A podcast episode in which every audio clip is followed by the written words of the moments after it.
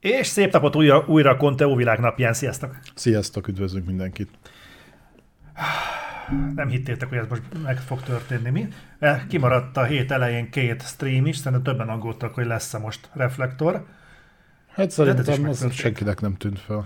Már az, hogy elmaradt, vagy Kivegő kimaradt kész. kicsit kevesebbet voltak triggerelve az emberek. No, Bece, nagyon szépen köszi a 23 hónapot. Ez egy szerintem aránylag hosszú adás lesz, mármint abban az értelemben, hogy három óra lesz ugyanúgy, mint eddig, viszont szerintem ez most, ez most töményebb lesz, meg ilyen kicsit kilengősebb, mert elég sok mindenről fogunk ma beszélni. Ja. Az általában így szokott kinézni. Na, igen, csak most az érződni is fog. Tehát még mondjuk, úgy annyira előttem van a srác, tudod, aki írta, hogy ö, ö, eléggé lapos volt most a, té- a téma felhozata, hát most megint vannak azért érdekes dolgok. Arra De nem gondoltam, tudom, még nem olvastam, miről, Nem, miről fogunk nem. ma beszélni, nem. Annyira nem leptél meg. Viszont az jutott eszembe, hogy a következő adásban megint csinálhatnánk ilyen komment beolvasást, mit szólsz hozzá? De jó. Na most le, le, Ennyire ne örüljél. válogassuk már le előtte. Nyilván. Nyilván nem mind. Nyilván. Tudod, mint a múltkor. Jó, nem. Jó, rendben. Az lesz, hogy na hát ma sem kommentelt senkit. Így kiszűrtük az összes. Zoli úgyis izé törli az összes kommentet. Úgyhogy. Ja, persze. Ja, Még igen, a- meg szoktam kapni. Most már pozitívakat is. Igen, hát ha már benne vagyok, tudod. Bassza az OCD-det mi, hogy a szép videó alatt teli van ilyen mindenféle firkálmánnyal. Hát, ezt meséltem neked, volt ez a videó, hogy az OCD-seket hogyan kell triggerelni, és ott volt egy faszi, és mindent, ami szépen glédába volt állítva, mindent egy picit alakított, egy picit megtolt, egy picit hátrébb, egy picit oldalra, és ez pont annyi volt, hogy én nem tudtam, hogy bennem van ilyesmi, de olyan kurva ideges lettem a videót nézve. Akkor jöttem rá, hogy a rohadt élet lehet, hogy bennem is van valami ilyesmi. Pedig egyébként úgy racionálisan nézve nem kell, hogy ideges legyél ilyen dolgoktól, de nálam sikerült. A másik, ami fel tudott kúrni, az a kvantumánia volt, azt majd láthatjátok. Talán jövő héten, ha minden jó. Ah, csak film, játék, nem? Játék nem, majd, majd jön az Atomic Heart is. Nem, az nem baszott fel. Nem? Nem, nem, nem, nem kúrt fel. Egyszerűen csak így, így azt érzem, hogy megy el a kedvem tőle. Most így van egy... Most már mondtam neked, hogy szoktam csinálni ilyet, hogy be, beüzemelek egy walkthrough-t magam mellett, és nem azért, mert hát el lehet akadni a játékban, nyilván nem, hanem azért, mert tudni akarom, mennyi van még hátra belőle. Hogy? Abban nem hiszek. Egyébként az kurva nagyot csal. Na mindegy, lényeg az, hogy nézegettem a, a idővonalat, és nagyjából a kétharmadánál vagyok, és most már megint érzem magam, hogy rohadtul erőszakolnom kell magam, hogy vissza tudjak ülni elé.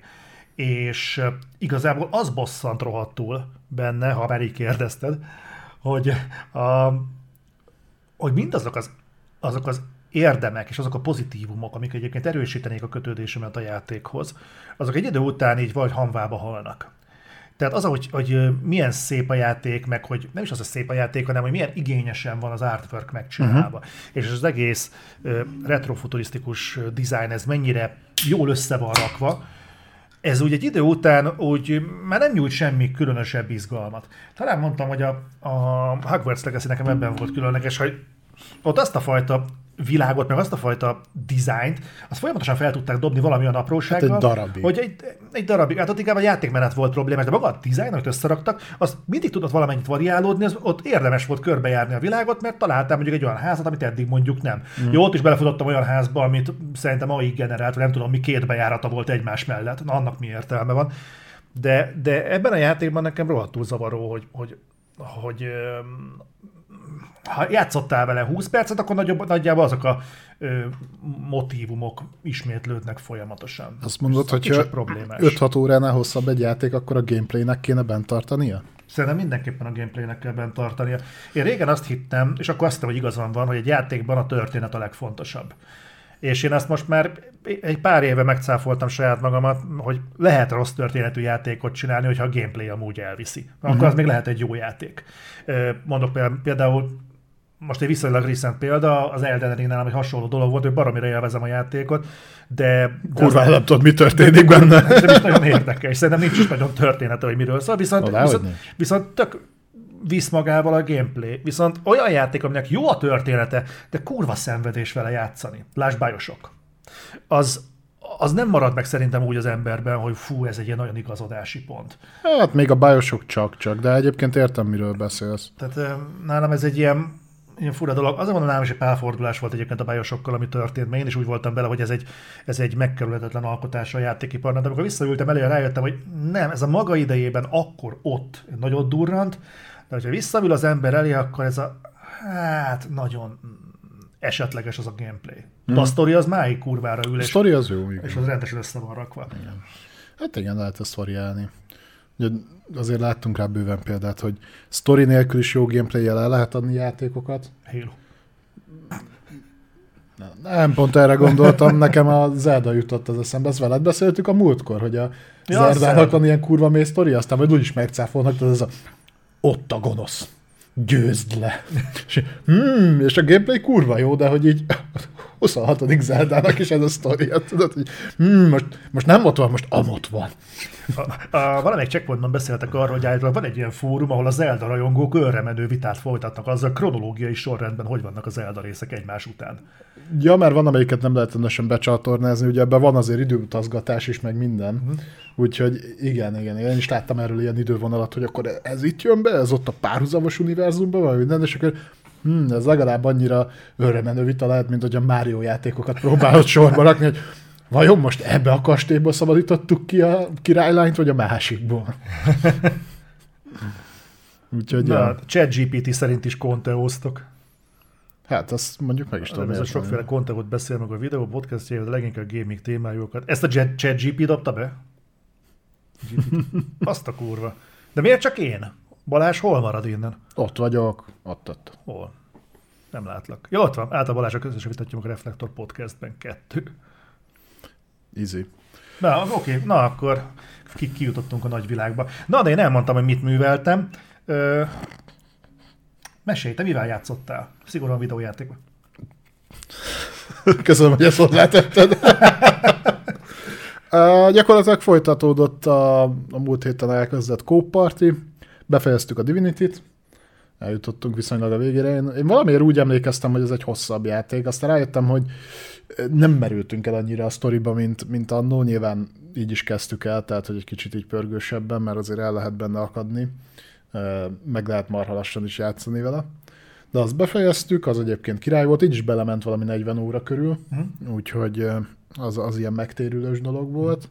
Most, most nagyon szemezünk vele, hogy akkor az első részt is végig kéne játszani. Én végig játszottam nem olyan rég, azt hiszem tavaly év végén, mert én azt annó elkezdtem konzolon, aztán félbehagytam, mert eléggé unalmas lett, de aztán múltkor befejeztem, és nem volt annyira rossz, hát azon nagyon látszódott, hogy ugye az még ilyen indie jellegű próbálkozás volt, azért mondom így, mert nyilván a stúdiónak voltak előtte is nagyobb játékai, de azt hiszem, hogy azt abszolút a közönségi finanszírozásból hozták össze az első részt, meg hát azért vannak benne bénácska dolgok. De szerintem rápróbálunk kópra, ott is. Mm, azon kívül, hát így más nagyon nem. Videójáték szinten nem nagyon volt. Ugye mondtam, hogy várom most a Vulongot, az ma megjelent, Uh-huh. úgyhogy abban a amikor majd visszakerül hozzám a Playstation-om, akkor szerintem annak nekiállok. Addig így, így, így azt megvárom, azért annyira nem sürget, de nyilván, nyilván azt mindenképp ki akarom próbálni. Ugye a Nio fejlesztői csinálták, a, tehát nagyon-nagyon hasonlít rá a játék kb. mintha át lenne. Tudom, hogy változtattak bizonyos gameplay elemeken, de nyilván, hogyha például a harcrendszert nézzük, az kvázi megegyezik vele. És én nagyon-nagyon szerettem a Nio-nak a harcrendszerét, én fenntartom azt a nem túl népszerű teóriámat, hogy szerintem jobb a harcrendszere, mint a Souls játékoknak, és ezzel nem azt akarom mondani, hogy összességében jobb a játék, de nekem a harcrendszer az mindenképpen jobban tetszett. Úgyhogy majd az fog sorra kerülni. Ö, pótolgattam, meg elkezdtem a sorozatokat, ö, elkezdtem nézni a Picardnak a harmadik évadját, amit nem gondoltam, hogy el fogom magam venni a második évad után. Viszont meglepően kurva jó a harmadik évad. Azt hiszem ma jött ki a harmadik rész, eddig nagyon sok mindenem változtattak. Tehát végre helyén kezelik a karaktereket, érdekes a sztori pörgős, Úgyhogy meglátjuk, hogy hova vezetik ki ezt az évad végére, de eddig nagyon tetszik. Uh-huh. És mondom, semmilyen elvárásom nem volt a második évad után, mert szerintem az szörnyű volt. meg az első is. Szeret szenvedni. Szeretek, igen. Uh, meg ugye mondtam, hogy ma megnéztem a Mandalóriainak a harmadik évad első részét. Korrekt. Szerintem szórakoztató, ennél többet nem is nagyon vártam tőle. Kicsit rövid volt, a 30 valahány perc volt az első rész. Hát az a Last of Us részekhez képest mindenképpen. Hát ugye ott is változó volt, voltak hosszabb rövidek részek. Ugye volt, ami egy órás volt ott, ami meg alulról a 40 percet. Mm. Uh, úgyhogy azt Last of Us-nak ugye elkezdtem nézni a Left Behind, a hetedik részt, ami a DLC-t dolgozza föl. El is mondtam, hogy 15-20 perc után kinyomtam a francba, mert szerintem borzalmas.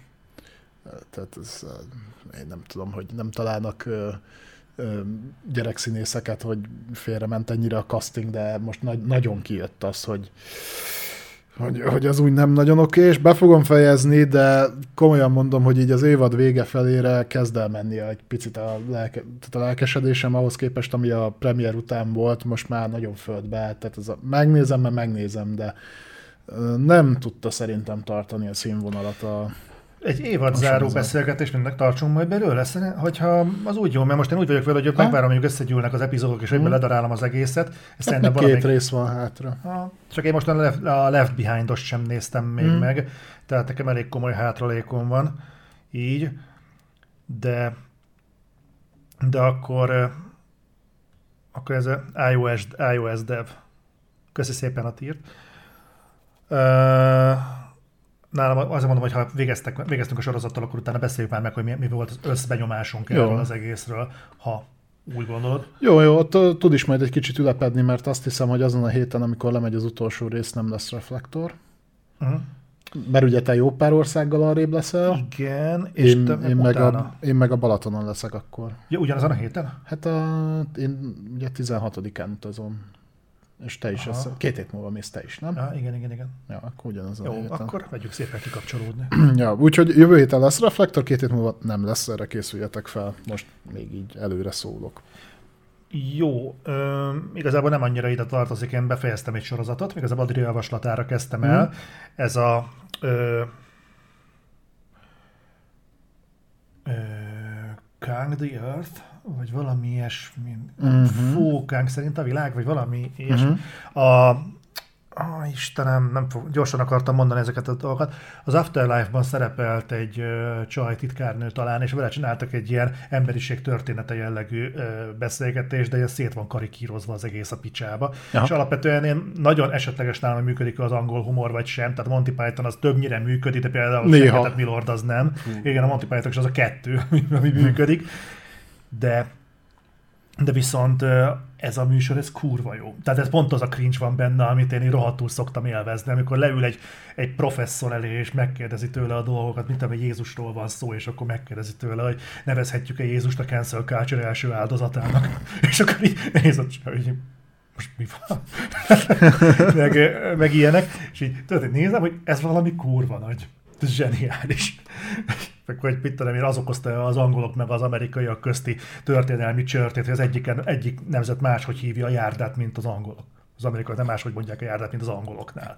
Vagy máshogy hívják a kekszet, és csak halál komoly arccal belenéz a képébe a csajnak, hogy ez volt az. hát nem, ennél komolyabb volt.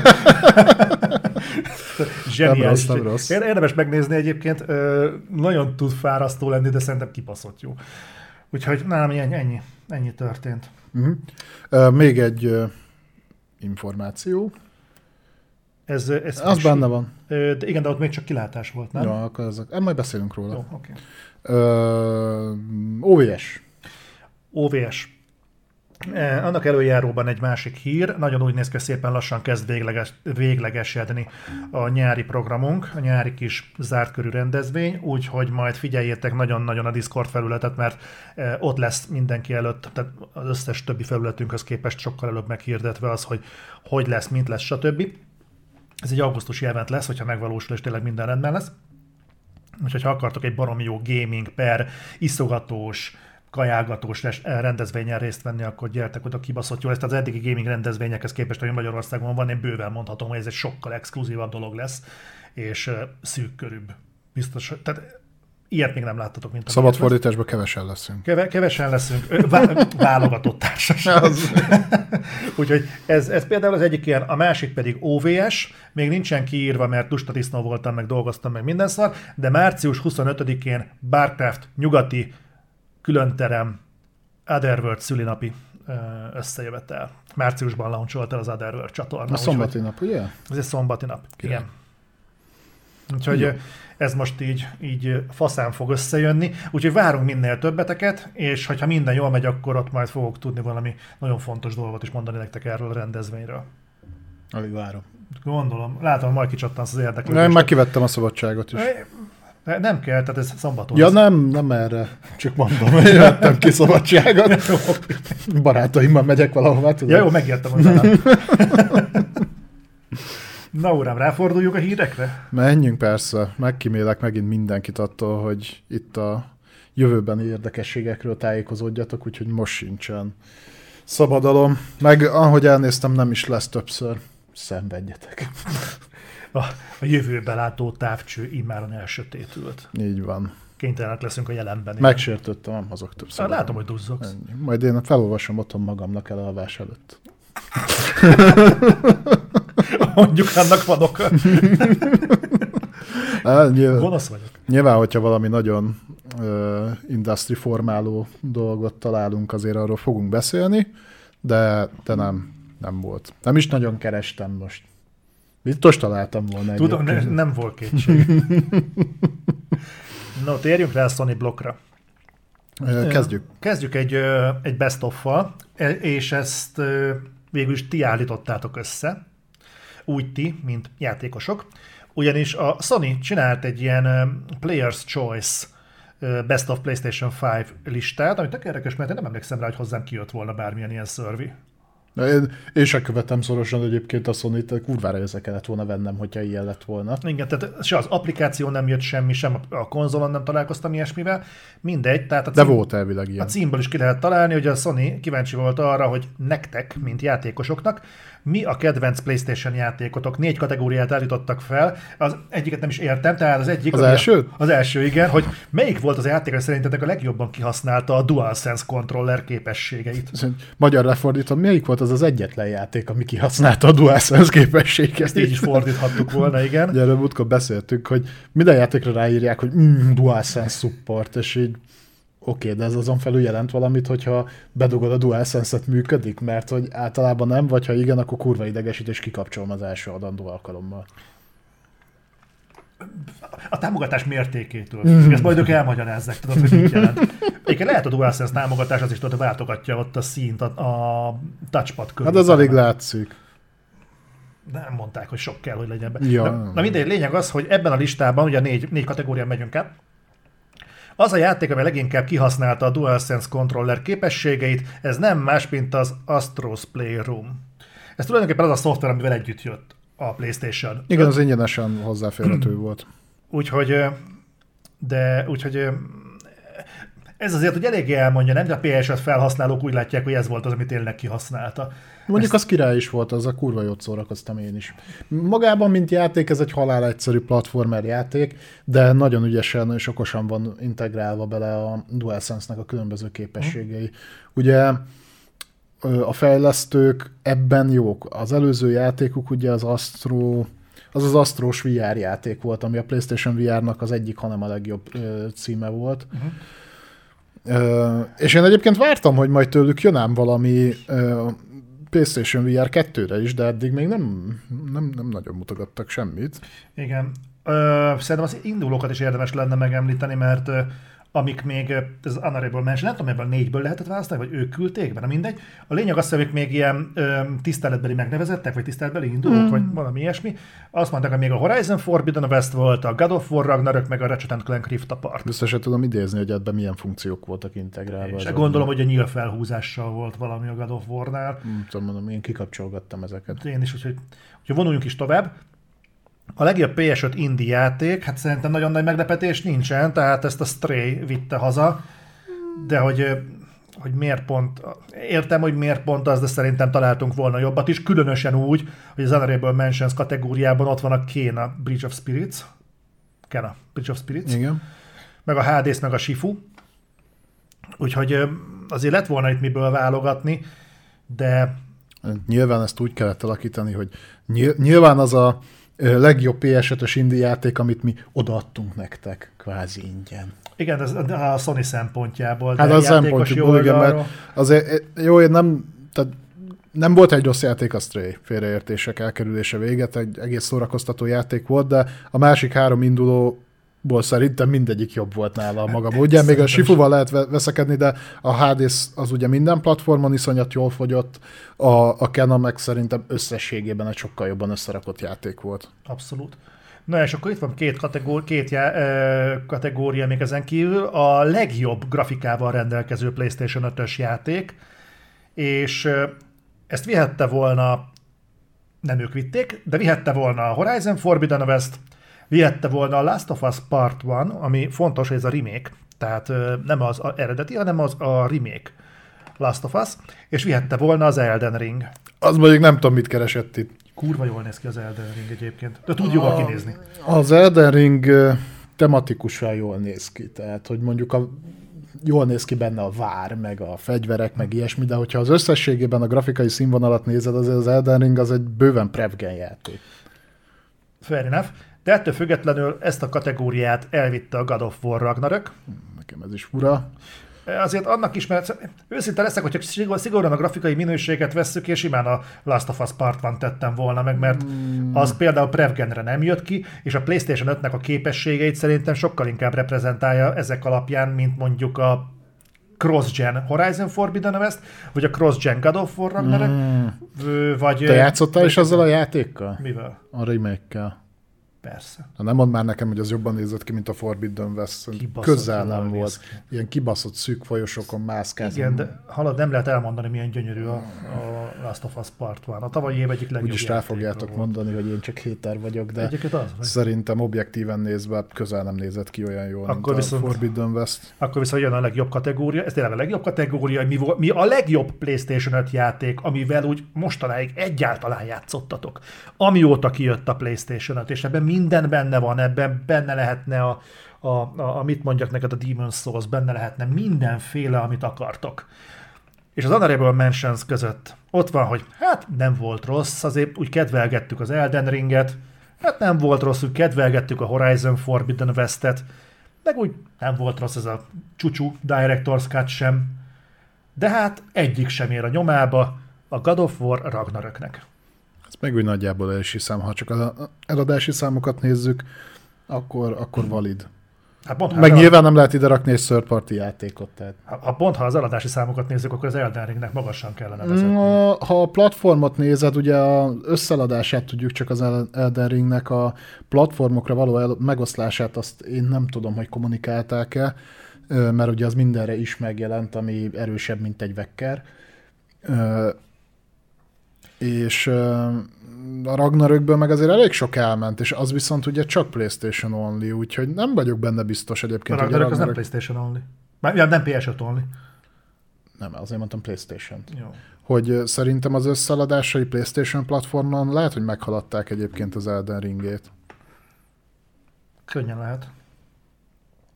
De egy, egyébként nagyon nem fogok vele veszekedni, nyilván kiemelkedő játék a Ragnarök, tehát értem én, hogy miért került oda, ahova. Szia, Damcsimen. Az egyéni preferencia, meg egyéni preferencia maradt. Abszolút. Tehát, Nekünk is van, másnak is van, de tudjátok róla, hogy volt egy ilyen survey, és és senkit nem érdekel a másikét. Hát figyelj, um, arra leszek kíváncsi, hogy ebből például, oké, okay, hogy itt hallathatja a hangját a, a nép, de kíváncsi vagyok, hogy ebből milyen következtetéseket volna mondjuk a Sony. Tehát ha egyáltalán ez bármilyen referencia értékkel bír a stúdiók fel. Majd levonják azt a következtetést, hogy akkor innentől csak live service játékot gyártanak. Na, pont azt tükrözi ez, ez a felmérés. Hát jó, de hogyha belegondolsz, azért Prevgenben nem nagyon volt live service játék a Sony-nak, vagy nem volt. Hm? Jó, most már ott van nekik a Destiny, tehát van viszonyítási alap, de úgy alapvetően nem. De hát pont erről beszéltünk kint, hogy amit a múltkor is említettünk már, hogy nem tudom, hogy miért tolják orba szájba live service játékokat, mikor minden 20 sikeres csak. De az nagyon bejön. Hát az nagyon, csak ugye ez kicsit olyan, mint a Battle Royale zsáner, hogy ugye elkezdte annó a PUBG, mindenki elkezdte másolni, akkor az első nagyobb volumenű próbálkozások azért sikeresek lettek, tehát a Warzone, a Fortnite, meg ezek, több egy, a többi meg általában beleáll a földbe egy pár hónapon vagy fél éven belül. Ja, mint a Battlefieldnek ez a... Mi volt annak a neve? Firestorm, vagy mi volt az Hát a... az összes ilyen, de, de az is még nagyobb próbálkozásnak számít, egy rengeteg indie próbálkozott ha. hasonló Battle Royale játékmenettel, és mobilon annyi van, mint a rettenet. Minde, mindegyik általában ö, becsukja a kapukat egy mit, fél év, év után. Mert nincs elég játékos. Ugye ahhoz fenntarthatónak kell lenni. Na, azt meg ugye nehéz. Hát főleg, hogyha ilyen aktívan fejlesztenek hozzá tartalmat. Na ja. Na de, ha már a fejlesztők szóba kerültek, Balázs hozott egy hírt, hogy hogyan segíti a PlayStation Plus az indie fejlesztőket. Igen, nem tudom, hogy emlékeztek-e, a Abes Odyssey, vagy mi volt a Soulstorm. Soulstorm. A Soulstorm volt az, ami ugye annó bekerült PS Plus-ba, és ott a fejlesztő elsírta magát, hogy hát milyen kibaszott kurva jó számokat generál, úgyhogy ezt igazából be se kellett volna rakni PlayStation Plus-ba, mert hogy az önállóan hmm. is megállta volna a helyét, és hogy erre nincs szükség. Ad egy, akkor mi a szarnak írtál alá? Valószínűleg azért, mert nem bíztál a saját játékodba, mert egyébként semmi nem kényszerített rá. Ad kettő meg, hogyha azért nézzél már utána, tehát hogy a 40, azt most 48 milliós bázissal rendelkező szolgáltatásodba be, vagy szolgáltatásba bekerül ingyen egy játék, és magasak a letöltési számok, akkor az nem biztos, hogy azért van, mert olyan kibaszott kurva jó a játékod. Vagy hogyha igen, akkor meg mondom, hogyha ennyire bíztál volna benne, akkor nem kellett volna berakni. Na és ennek válaszára, vagy nem feltétlenül ennek válaszára, csak ezzel kapcsolatban hoztam ezt a hírt, hogy most egy másik fejlesztő nyilatkozott, hogy ő viszont mennyire kurvára örül, hogy bekerült PS Plus-ba a játéka. Ez a Deep Rock Galacticnak a fejlesztője volt. Tudjátok, az a törpös, Kó... aszteroidán bányászos cucc. Ilyen kópizé bányászos cucc. Mert hogy nekik például a, a játékos bázisuk azok, az brutál megugrott. Ugye tudni kell a Deep Rock Galacticról, hogy Ugye ez megjelent PC-re, Xbox-ra és Playstation-re is. Ha, ha jól tudom, talán Playstation-re jelent meg utoljára. Ö, legalábbis szolgáltatás szinten oda került be utolsónak. Ez egyébként Day One Game Pass-es volt, tehát Igen. hogy a másik platformon is rendelkezésre állt, és úgy mondta, hogy iszonyatosan örül, mert azt hiszem 22. januárjában került be, tehát nem mostanában, picit régebben a játék, viszont ez így beturbozta ilyen 10 milliós nagyságrendűre a játékos számot, hmm, ami csak, hogy így tudjátok nagyjából hova tenni. 3 millió fogyott a Deep Rock Galacticból, tehát ezek a dobozos kiadások. Ekkora volt az alapfelhasználói bázis. Nagyjából 110 ezer körül van az aktív játékos szám PC-n, Steam-en, és körülbelül 1 millióval nőtt meg a játékos szám, mikor bekerült Game Pass-be, mert kiszámolható, ugye 3 millió eladott példányszám plusz 1 millió Game Pass, tehát nagyjából 6 millió játékost húzott be a PS Plus. Azt ami azért durva, tehát hogy több mint duplájára nőtt a, a bázis, és ezek az, tehát a, azok a játékosok, akik alapvetően játszottak is, mert én is rengetegszer csinálom azt, hogy bemegyek, megnézem abban a hónapban, mi van fenn PS Plus-on, berakom a könyvtáramba, azt a büdös életben nem töltöm le. Ezek már elvileg azok a számok, amik a letöltött és a, a, tehát játszottak is a játékkal. Úgyhogy ő mondta, hogy nagyon örül. Nyilván egy ilyen játéknak ez egy félig meddig live service játék azért, tehát mondom ezt úgy, hogy ahhoz, hogy a játék élvezhető legyen, ahhoz kell egy aktívabb felhasználói bázis. Úgyhogy ő azt mondta, hogy nem, hogy nem, tehát hogy ne, nem, nem, hogy probléma lenne, hogy bekerült volna, és hogy egyébként a játék egyébként megállta volna a helyét önállóan. Itt látjuk is, mert azért egy ilyen jellegű indi játéknál a 3 millió eladott darabszám az, az rettentően jónak számít, de hogy neki ez így nagyon pozitívan csapódott le. Uh-huh. Na, ez, ez egy pozitív. Nagyon érdekes egyébként, hogy még az egyik oldalon azt mondják, hogy a Game Pass az például ellehetetleníti az eladásokat. Itt például pont egy pozitív olvasat van, hogy a PlayStation Plus az meg uh, serkentőleg hat a Hát dolgokra. az eladásokra nem biztos, a játékos számra viszont lehet. Itt viszont vissza lehet kanyarodni szerintem egy másik veszőparipára, hogy itt jön be a, a live service-nek a az előnye. Tehát, hogyha tudod teríteni úgy a játékot, hogy kurva gyorsan eljussál mondjuk 10 millió játékoshoz, abból na, valószínűbb, hogy a játékon belül in-game monetizációból pénzt tudsz nyerni. Persze. ezt a fajta terjedést, ezt elősegítheti akár a Game Pass, akár a PlayStation Plus. Itt egyedül nem azok a játékok maradnak hoppon, amik semmiféle ilyen ingame purchase modellel nem rendelkeznek. Igen, így, így, hogy ezt mondod, így egyébként már jobban összeáll a kép, mert ugye a Soulstormban, ha jól tudom, nem volt mikrotranszakció, tehát ott az értékesítésből folyt be nekik pénz. Még ugye a Deep Galactic meg tipikusan egy, egy kvázi live service játék. Most ezt nem tudom pontosan, valószínűleg igen. Nem emlékszem most pontosan, hogy volt az. Hm? Van benne kozmetika. Az meg elég. Hát az, igen, igen, igen. igen. Az De egyébként ez meg akkor mutatja is, mert ebből akkor nyilván le tudják vonni a konklúziót, hogy amit te is mondtál, hogyha mondjuk jönni fog ki sony játék, live service játék, amiből tudjuk, hogy reggeteget hengesztenek, azt valószínűleg szét fogják teríteni a, a PS Plus-on belül. Akkor viszont mégiscsak meg, megvalósulhat az, hogy first party Sony játékok megjelenéskor a PlayStation Plus kínálatában debütálnak? Elképzelhetőnek tartom. Itt nem tudom egyébként, hogy ezeket a játékokat akarja majd teljes áron is árulni a Sony, vagy nem, vagy egy hibrid modellt követnek, hogy lesz, amit igen, lesz, amit nem. De meg lehet. Meg lehet egyébként. Hm. Nagyon kíváncsi ezek az első hírmondóra. És akkor beszéljünk is arról, hogy mik lehetnek ezek az első hírmondók, nem feltétlenül a live service-ben, de... Igen, az, azért mi annyira nem feszülünk, hogy lássam, milyen live service akar kijönni a Sony. Én az első párra azért kíváncsi vagyok, a többire nem biztos, de az első pár kapavágásra azért kíváncsi lennék, hogy mit néz, hogy néz ki egy, egy nagy first party live service játék Tehát mondjuk egy, egy, egy Naughty Dog féle Mondjuk. Vagy egy, igen. És hogyha Mázlink van, akkor ez hamarosan ki is derülhet, ugyanis beszéltünk már pár hete arról, valószínűleg az E3 előtt lesz egy nagyobb PlayStation showcase és ezzel kapcsolatban vannak most már szivárgások. Így van, hát ugye mindenki látta, vagy hát gondolom, hogy láttátok a State of Play-t, ha más nem, akkor hallottatok róla, hogy mi ment ott le tőlünk a múlt héten.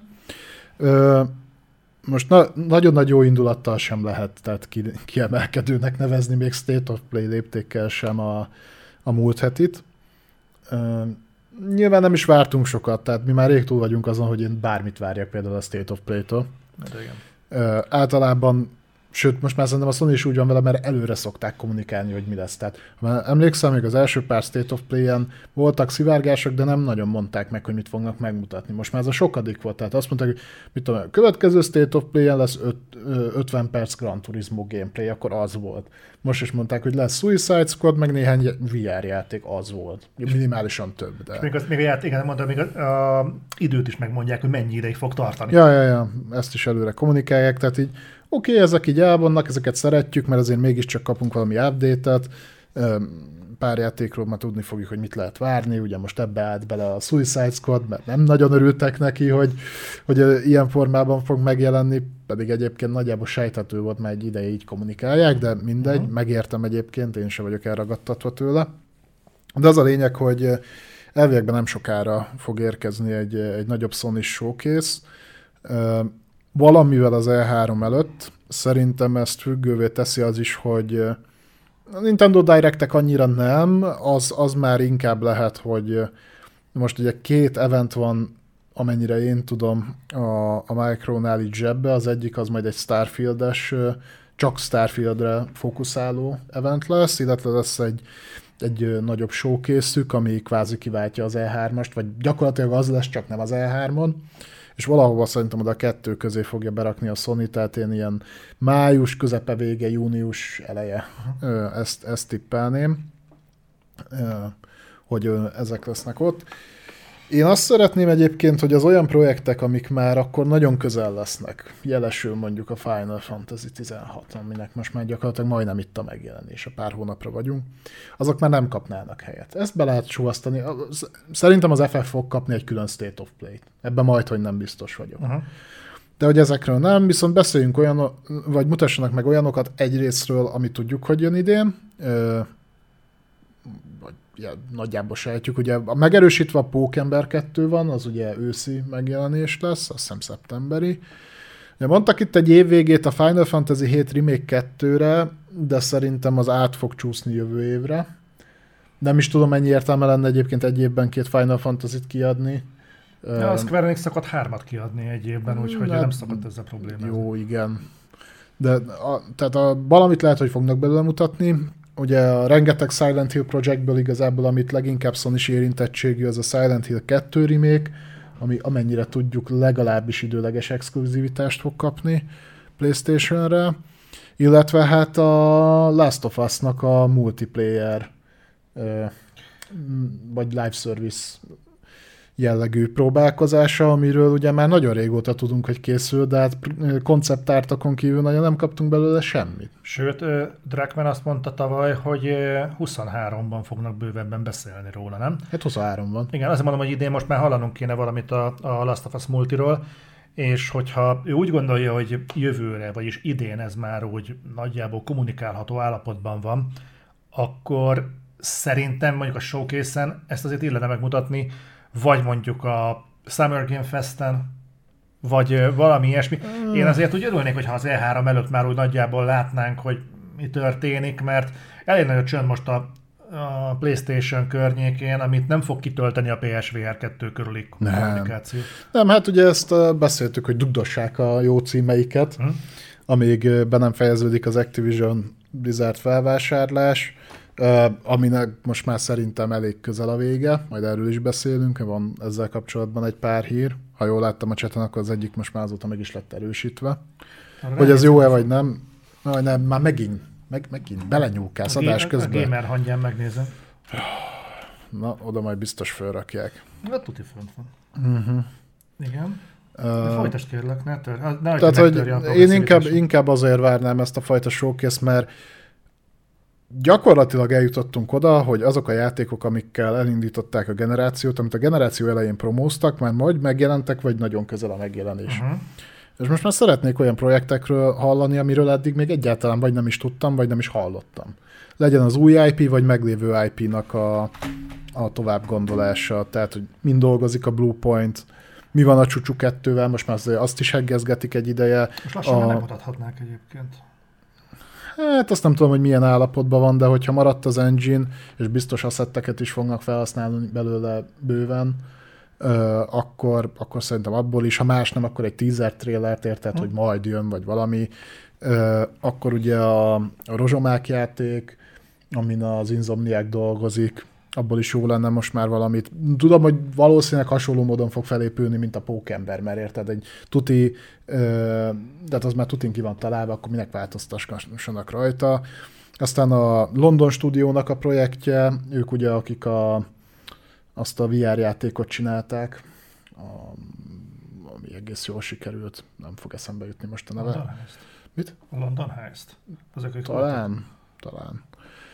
Akkor ugye régóta szó volt Metal Gear Solid harmadik rész remake, új rész bejelentés, most a múltkor a Revengeance nek a folytatását is pedzegették, ugye azt tudjuk, hogy a Konami most végre észrevette, hogy ők egyébként rendelkeznek jogokkal ezekkel a játékokhoz, Időben. és most ugye rákapcsoltak ilyen szinten, illetve ők azt is kommunikálták, hogy ők majd kurva sok mindent kivisznek az E3-ra, de hogy aztán lesz E3 vagy nem, majd erről is beszélünk.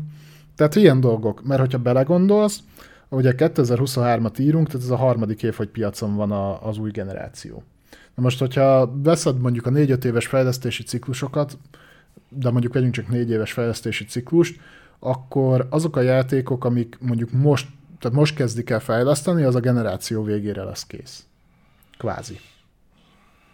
Úgyhogy ha, ha és amennyiben mondjuk a nagyobb fejlesztő csapataival még több mint egy játékot kíván készítetni a Sony, és Ha. ezek már valahogy állnak, akkor ideje lenne megmutatni, és mondjuk egy 24-es dátummal megdobni őket, mert hogyha utána folytatást terveznek, az már csak a generáció végén lesz. Ha marad ez a ciklus, és most ugye múltkor már beszéltünk róla, hogy valószínűleg marad, sőt lehet, hogy ki is tolódik, Úgyhogy ezekről jó lenne hallani bármit is. Engem például marhára mozgat, hogy a Bluepoint most tényleg milyen szaron dolgozik.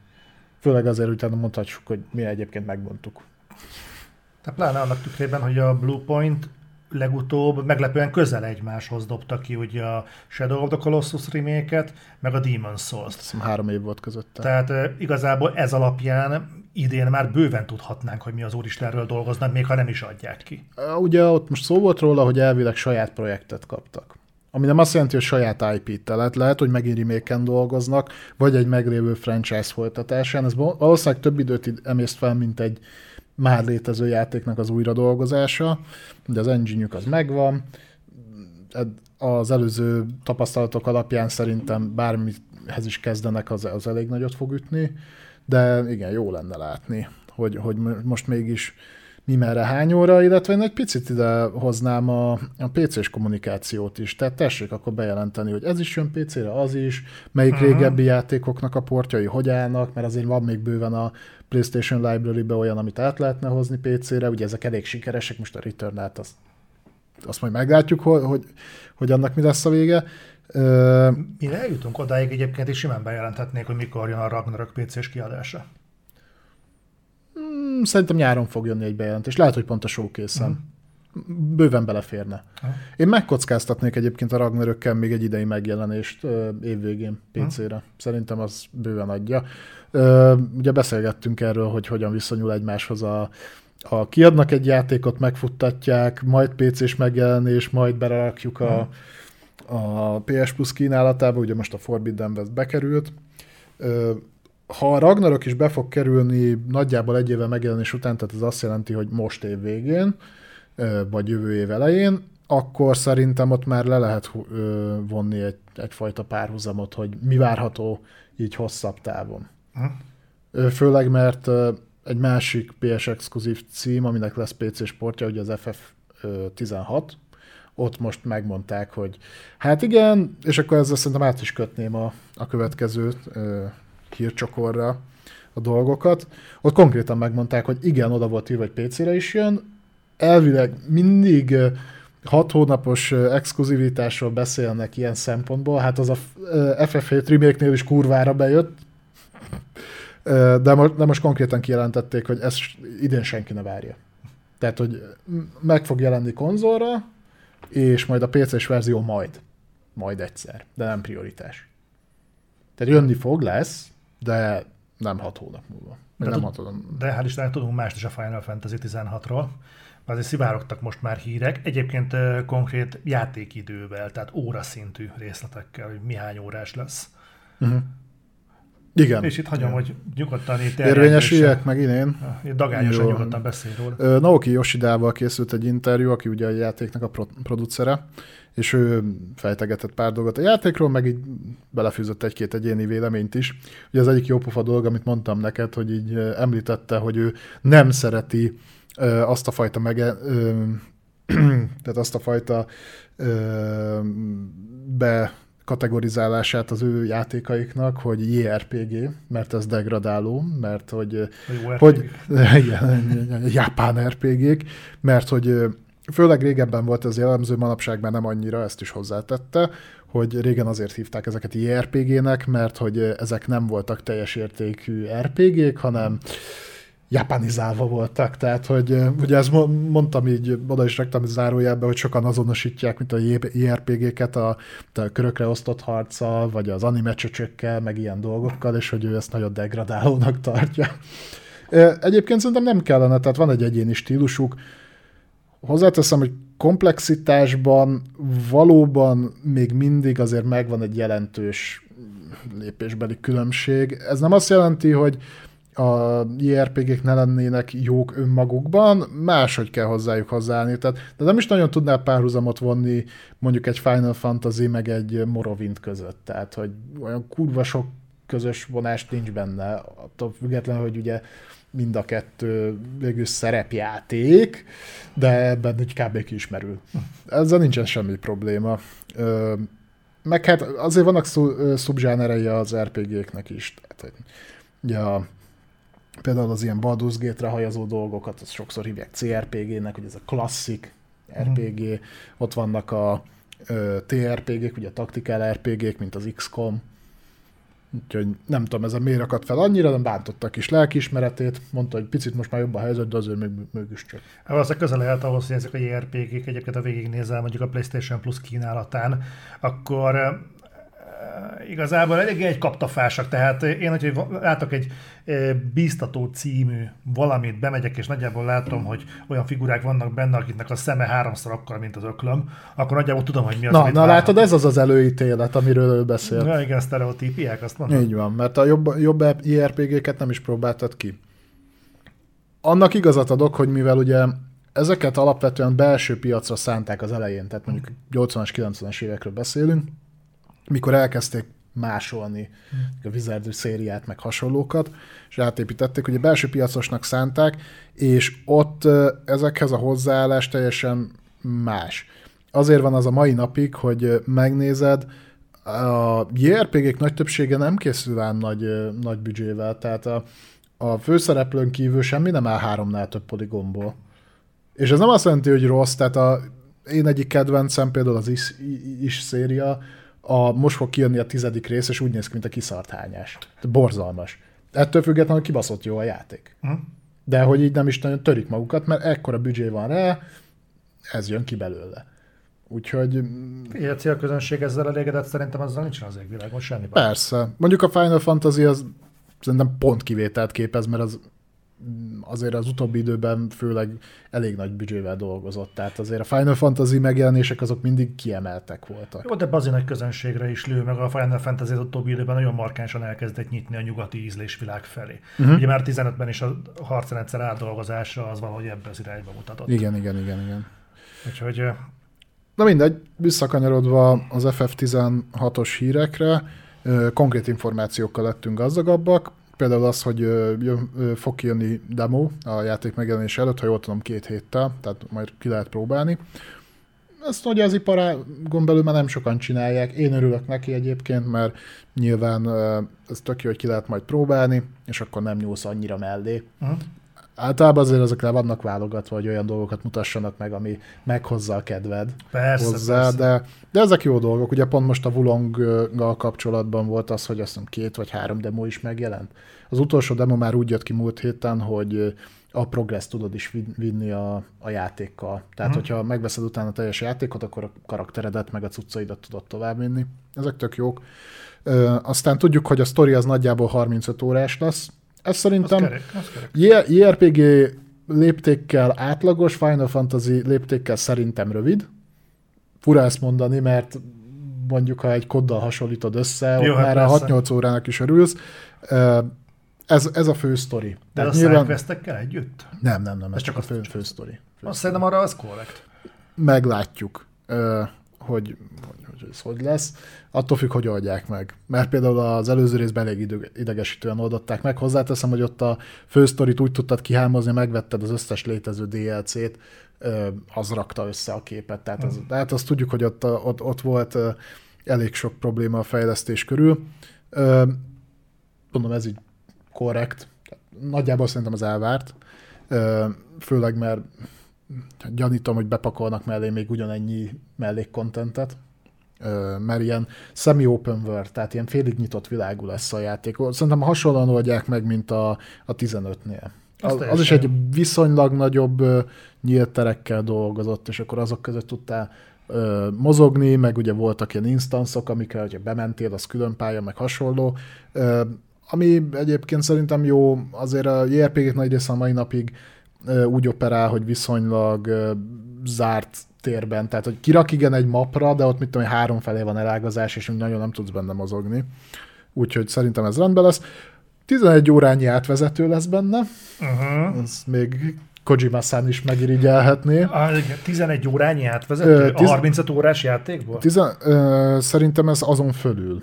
Azon Mert azt mondták egyébként, hogy dinamikusan lesz integrálva, tehát ö, ebből én sejtem, hogy in-game, tehát engine-es cinematik is rengeteg lesz, mert azt magyarázták, hogy instant fog váltani az átvezetőkből a játékba.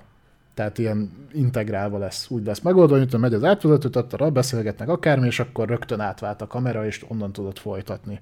Uh, hmm. Izére emlékszem, hogy így volt teljesen megoldva a, annó még az Electronic Arts-os Gyűrűk Ura király visszatér játékra, ahol hát mai nap, ma, tehát a mai szemben nézem vissza, akkor már nevetségesen néz ki, de akkoriban egyébként egész jó, jó volt a 4 pixeles Gandalf oda integrálva. Úgyhogy, ja, hát igen. Ez is lesz benne, lesz benne románc opció. Ez egyébként a JRPG-kre annyira nem szokott jellemző lenni, hogy ez most több, tehát több, több kimeneteles lesz, vagy nem, uh-huh. nem tudom, de tök jó lesz benne ilyen is. Én szoktam ezzel így szórakozgatni, ez tök jó olyan plusz, plusz lehetőség. Ö, és akkor, amit mondtam, ugye, hogy hat hónapos exkluzivitásról volt szó, ezt már tudjuk, hogy ez nem igaz. Ö, és akkor még egy dolgot akartam ide kötni, hogy pont az exkluzivitással kapcsolatban felmerült, ez is benne volt az interjúban, hogy hát de hogy Xbox-ra miért nem, és hát nyilván elsőre rávághatná mindenkit, hogy ugye a finanszírozásnak egy részét a Sony biztosította, Általában meg, meg japán cég, japán cég, ők ugye azért elég belpiacosak, hogyha preferenciáról van szó, nyilván, de hozzátette azt is, mert hogy a, a Sony hardware közeli belérés biztosított, tehát hogy jobban megértették a hardvert, és ez könnyítette a fejlesztést. Amire van, aki azt mondja, hogy hát ez hülyeség, mert ezt a Micro is meg tudná oldani. Te játszottál a héten egy olyan játékkal, ami ennek az ellenkezőjét mutatja, nem? Az Atomic Heart. Uh-huh. Azt rögzítés közben is sikerült rep- reprodukálnom azokat a kurva nagy rántásokat. Amik... Ugye te a Series X-en játszottad, uh-huh. igaz? 12 teraflopson akad. Igen, ugye ezt csak azért csatoltam ide, mert ott, ha láttátok a Foundry videót, ott konkrétan a gyengébb Playstation-ön fut jobban a játék. Tehát akkor valami ilyesmi lehet benne. Nyilván nem gondolnám, hogy ez volt a lényegi befolyásoló tényező, azért a Square Enix meg a Sonic kapcsolata az elég régre nyúlik vissza. Ugye előtte exkluzív kontentet meg egy másik japán cégnek uh, gyártottak, mert a hatodik részig meg Nintendo exkluzívak voltak a Final Fantasy-k, így azon kívüli céggel meg nem nagyon, de igen, azt hiszem a 15-ös rész az kijött multiplatformra, az mindenre, de hát az meg nem a legjobban sikerültek egyike volt, maradjunk annyiban. Úgyhogy ezeket tudni, és volt még Square Enix-es hírünk, azt pedig át is adom a szót neked, és akkor jó. Folytatjuk. Két témáról fogunk még beszélni, mind a kettő Square Enix vonatkozású, és mind a kettő egy temetés, az egyik egy stúdió, a másik pedig egy játék. Az egy első, hogy a Square, hogy ugye beszéltünk arról, hogy a AAA játék nem nagyon tud megbukni, ez volt az egyik ilyen nagy sérelmünk az iparral szemben. A másik pedig az, hogy ezeknek a bukásoknak, ha vannak is, vagy hogyha szarul jelenik meg a játék, nem nagyon vannak következményei. Uh-huh. Na most ne értsen félre senki, hála Istennek beszámolhatunk arról, hogy történt egy olyan eset, ahol, ami minket megcáfol. Lett következménye valaminek, ez pedig a Forspokennek a buktája. Ugyanis egy hónappal a Forspoken megjelenése után a Square Enix úgy döntött, hogy a Luminous Productions, aki a játék mögött áll, fogja, beszántja és behinti sóval a maradványait. Ez nem teljesen igaz egyébként, tehát valójában az történt, hogy mint külön stúdiói megszűnnek, és integrálják őket teljes egészében a Square Enix-be, és valószínűleg, valószínűleg szétszórják így a, a vállalat berkeink belül. De a lényeg az, hogy ez május 1-ig végbe fog menni, május 1-től a Luminous Productions meg fog szűnni. Ettől függetlenül... A munkaünnep. Az... Tényleg. Igen. Ettől függetlenül a támogatása az nem fog megszűnni a Forspokennek, sőt, az In Tantavi Trust című DLC, amit beígértek, az is jönni fog. Tehát... Szerintem az már kész. Annak a, annak a nyolc embernek, akiket az érint, plusz téged, aki hamarosan meg fogod venni, bár nem, az nem, de az még lehet. Tehát, Majd, ha beszakad az ára, tudom én, 500 forint körülre esetleg akkor. Igen. Addigra hát a kipecselik úgy, hogy ne 10 FPS-sel fusson. De várjál, közben nyilatkozott a csapat, mert ugye ők ezt kommunikálták kifelé, hogy mi történik, és ők mondták, hogy hát hogy ez van, de ők ezt tovább is támogatják, és nekik a jövőben is új és innovatív gaming experience létrehozása lesz a céljuk. Az, és két játék köthető hozzájuk, a legjobban utált Final Fantasy, meg ez. Ez a Luminous Production-nek a letéteménye. A 15-et azt nem utálták az emberek. Azt rajtad kívül egyébként senki nem nagyon szerette. Te meg nem játszottál semmi mással, tehát hogy így az összehasonlításképpen Na, és akkor a másik, viszont szintén Square Enix, február 27-én este 11 órakor lelőtték a Babylon's Fall szervereket, ahogyan tavaly megígérték, amikor egyébként szintén 22-ben meg is szűnt a játéknak az értékesítése, úgyhogy aki szeretett volna Babylon's Fallozni, már ha van ilyen ember a földtekén, akkor jó, te Babylon's Falloztál is. Igen, én csak sajnálom, hogy nem tudtam magam rávenni, hogy azt a maradék kettő trófeát begyűjtsem, ami kellett volna. Látod, MBD ki is velem van, szerintem is kurva jó volt a Final Fantasy 15. Van itt moderátor? Igen, akkor adjon neki ott mindjárt. Most, na, a lényeg az, hogy egyébként közben nyilatkozott a Platinum Games is a dologgal kapcsolatban, és azt mondták, hogy jó, jó oké, de ettől függetlenül ők úgy gondolják, hogy ők továbbra is erre hivatottak, úgyhogy nem adják föl a live service játékokba vetett bizalmat, és dolgozni fognak majd egy másikon. A, Amire tök jó belépő egyébként a Babylon's Fall, nem. biztos te is ismered, van a YouTube csatorna a GVMers, ilyen ö, doku- igen, igen. dokumentarista Mhm. dolgokat szoktak csinálni, ö, általában játékok bukásairól, vagy stúdióknak az eltűnéséről. Azok jól. És igen, igen, és most a, pont a Babylon's Fall-ról ment talán két napja ki egy videójuk, ahol benne voltak az interjúk is ugye a, a Platinummal. Ugye tudni kell a Babylon's Fall-ról, hogy ezt a Platinum gyártotta a Square Enix megrendelésére. Három évet, két évet csúszott a játék, vagy három, 19-be kellett volna kijönnie. Valahogy. És 22, 22, ja, 22-ben jött ki, akkor hármat. A kommunikáció az teljesen szar volt, borzalmasan kommunikálták. Ők azt mondták, hogy ők az első perctől tudták, hogy ő live service játékot csinálnak, csak ez nem hangzott el szerintem csak a bejelentés után jó pár évvel. Uh-huh. És ez nem mindenki meglepődött. Meg aki játszott a Babylon's Fall-ron, vagy videót nézett róla legalább, az egyébként láthatja, hogy a live service elemek is szarul voltak beleintegrálva, de az a, annak a játéknak alapvető problémái voltak. Tehát az játékként nem működött, és nem az rontotta el, hogy lehetett benne venni csillogó izé, bizbasz meg ilyen dolgokat, hanem az alapvetően játékként nem működött. Tehát a, még a maga a csatarendszer is, ami ez a egyszerre használhatsz négy ö, ugye kardot, pajzsot, akármit, még az a ideig, órá- óráig úgy, úgy, úgy egészen tűrhető volt, amit egyébként kvázi, ha megnézed, átvettek a Nier automatából, Uh-huh. ö, ugye az is Platinum játék, de hogy am, nem volt benne sztori, a grafika az pocsék volt, tehát kitalálták, hogy ilyen ö, középkori ö, európai festményeket nek a stílusát veszik át, de azt sem csinálták jól. Utána ezt megpróbálták ugye feljebb húzni, hogy picit jobban nézett ki, hát nem nézett ki jobban, tehát hogy a maga, maga a stílus mellé nem ment.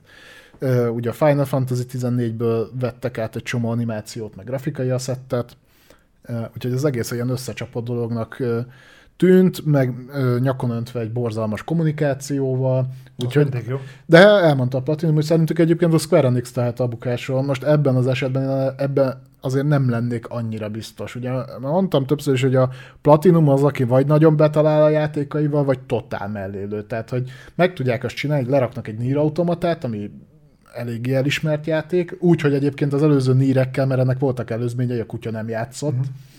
Ö, utána bebuknak egy Xboxos szerződést, a Scalebound-dal, amit fejlesztenek x évig, utána megint, ö, mit tudom én, megnyernek egy tendert a Nin- Nintendo-nál, leraknak egy bajonettát, ami egész jó értékeléseket kap, de Nintendo-s léptékkel egyébként nem fogy jól, uh-huh. ugye erről múltkor beszéltünk, és utána meg párhuzamosan megcsinálnak egy Babylon's volt, ami meg rettenetes megint. Tehát ebben az es- én nem akarom a Square Enix-et mentegetni, mert ők azért tudnak rosszul kommunikálni játékot, meg megbuktatni is. Tehát, hogy, Meg az üzleti döntéseik is egyébként katasztrofálisak tudnak de hogy ebben az esetben én azért nem húznám rájuk teljes mértékben a vizes lepedőt, ebben a Platinumnak is benne van bőven a keze, hogy ez ilyen szar lett. Igen, ezt absz- én is így gondolom. Egyébként pont, ahogy mondtad, fogalmazódott meg bennem, hogy alapvetően látunk példát arra, hogy rosszul teljesít a piacon, szándékosan kerülöm a megbukás szót, mert az viszonylag ritka. De hogy rosszul teljesít a piacon egy játék, az lehet azért, mert a játék alapvetően rossz, vagy a játék alapvetően jó, csak a kommunikáció körülötte rossz. Mindegyikre láttunk példát. Guardians. Guardians ugye az utóbbira tökéletes példa, hogy a játék amúgy jó, csak a kiadó cseszett el valamit. Milyen érdekes az is, ez Square Enix-es példa. És itt szerintem egyébként jól el lehet választani a kiadó felelősségét a játék stu- fejlesztő stúdiónak a felelősségétől. Tehát, hogyha ha egy játék egyébként jól össze van rakva, akkor szerintem ott nehéz azt mondani, hogy ott a, a játékfejlesztők kurták el. Mi- Igen, mint a guardians Mint a Igen, guardians igen. De hogyha egy játék szar, akkor ott nehéz, azt, nehéz komolyan venni, hogy hát ezt a kiadó baszta el. Nem. Biztos, hogy nem. Tehát, na mindegy. Így, így nagyon fura lenne, tudod, hogyha előállna valamelyik zenekar azzal, hogy azért csináltam szarlemezt, mert a Nuclear Blast azt mondta, hogy ilyen albumot kell készíteni, és az nem vagy te egy autonóm előadó művész. Egyébként. Na mindegy. Hát úgy látszik. Jó, öm, menjünk tovább. Virtus.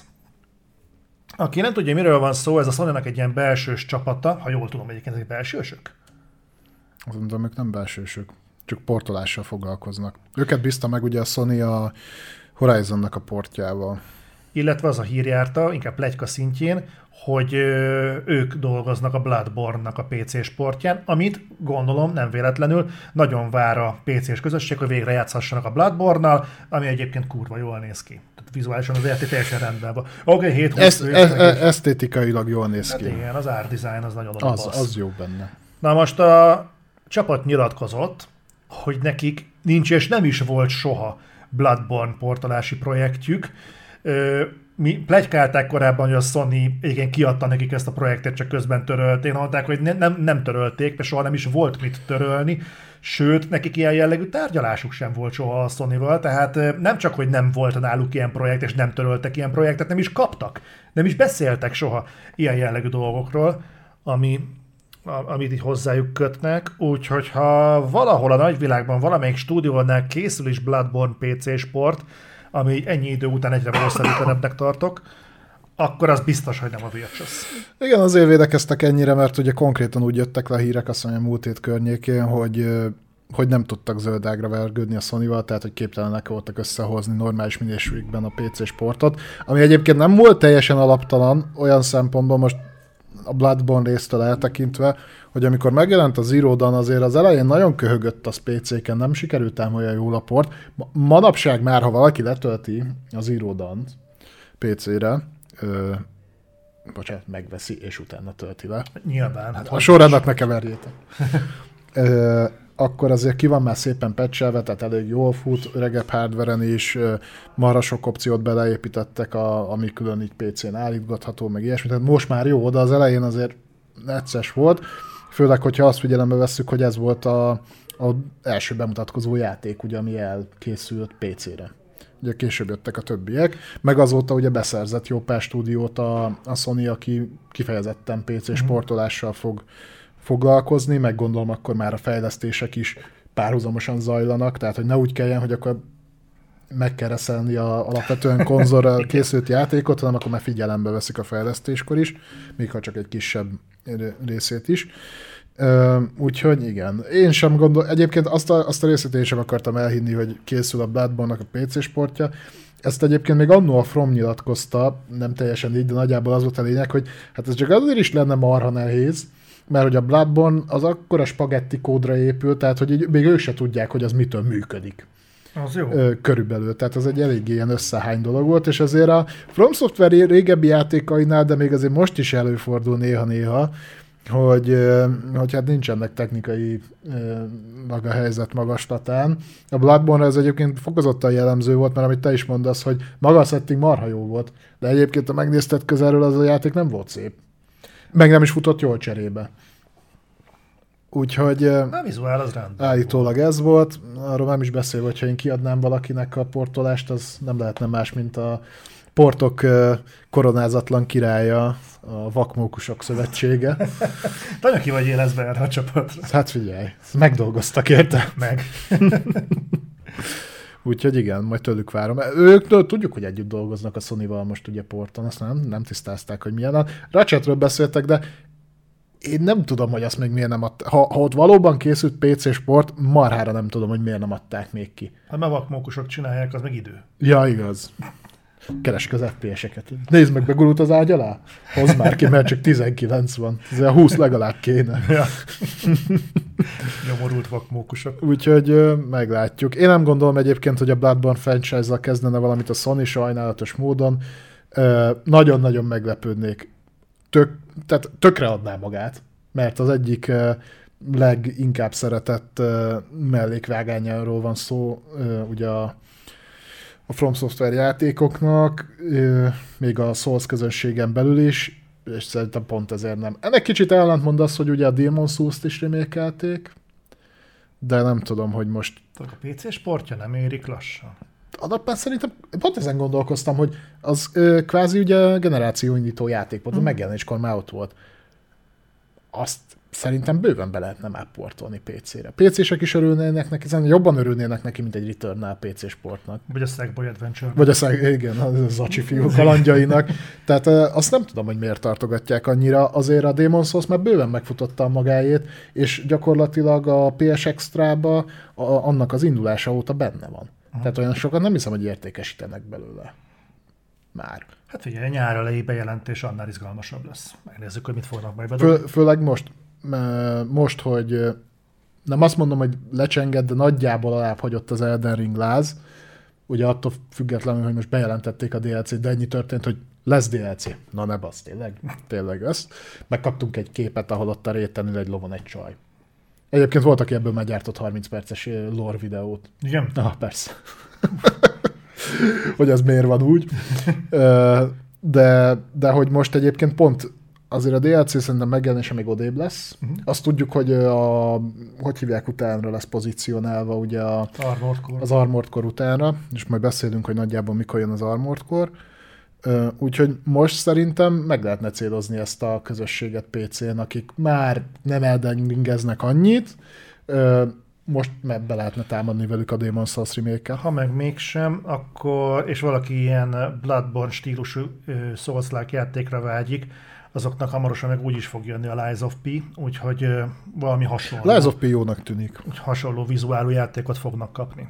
Úgyhogy nagyon szomorkodni Jó, a Lies of P az egy büdös nagy Bloodborne koppintás. Mármint, hogy egyébként tök ötletes, hogy így a Pinokiós világra rávetítik ezt a ö, fajta megoldást. Nekem tetszik a játékmenet is, meg a setting is, de a, nem lehet róla lemosni, hogy ez egy- honnan inspirálódtak, hogy úgy Persze, mondjam. hát ez a steampunk kicsit viktoriánus megközelítés, ez, ez eléggé dominálja ezt az eszképet. Hm? No, még egy gondolat a sony blokkra, és ezzel átvezetjük a témát a Micro-ra, ugyanazzal, amivel már megszokhattátok. Ö, Activision Blizzard felvásárlás, nagyon érdekes fejlemény van a Sony oldalról, ugyanis a Microsoft visszavette, visszadobott egy nagyon izgalmas labdát a Sony-nak. Ugye itt most egymásnak feszült a két a játékiparnak ez a két óriása, és a Sony folyamatosan ugye azt mondta, hogy az Activision Blizzard King felvásárlással a Micro ö, bevaszhatatlan előnyre fog szert tenni, és nagyon komolyan meg fogja billenteni a, a, súlyokat a piacon. Ez valószínűleg egyébként be is fog következni, de Valószínűleg így van.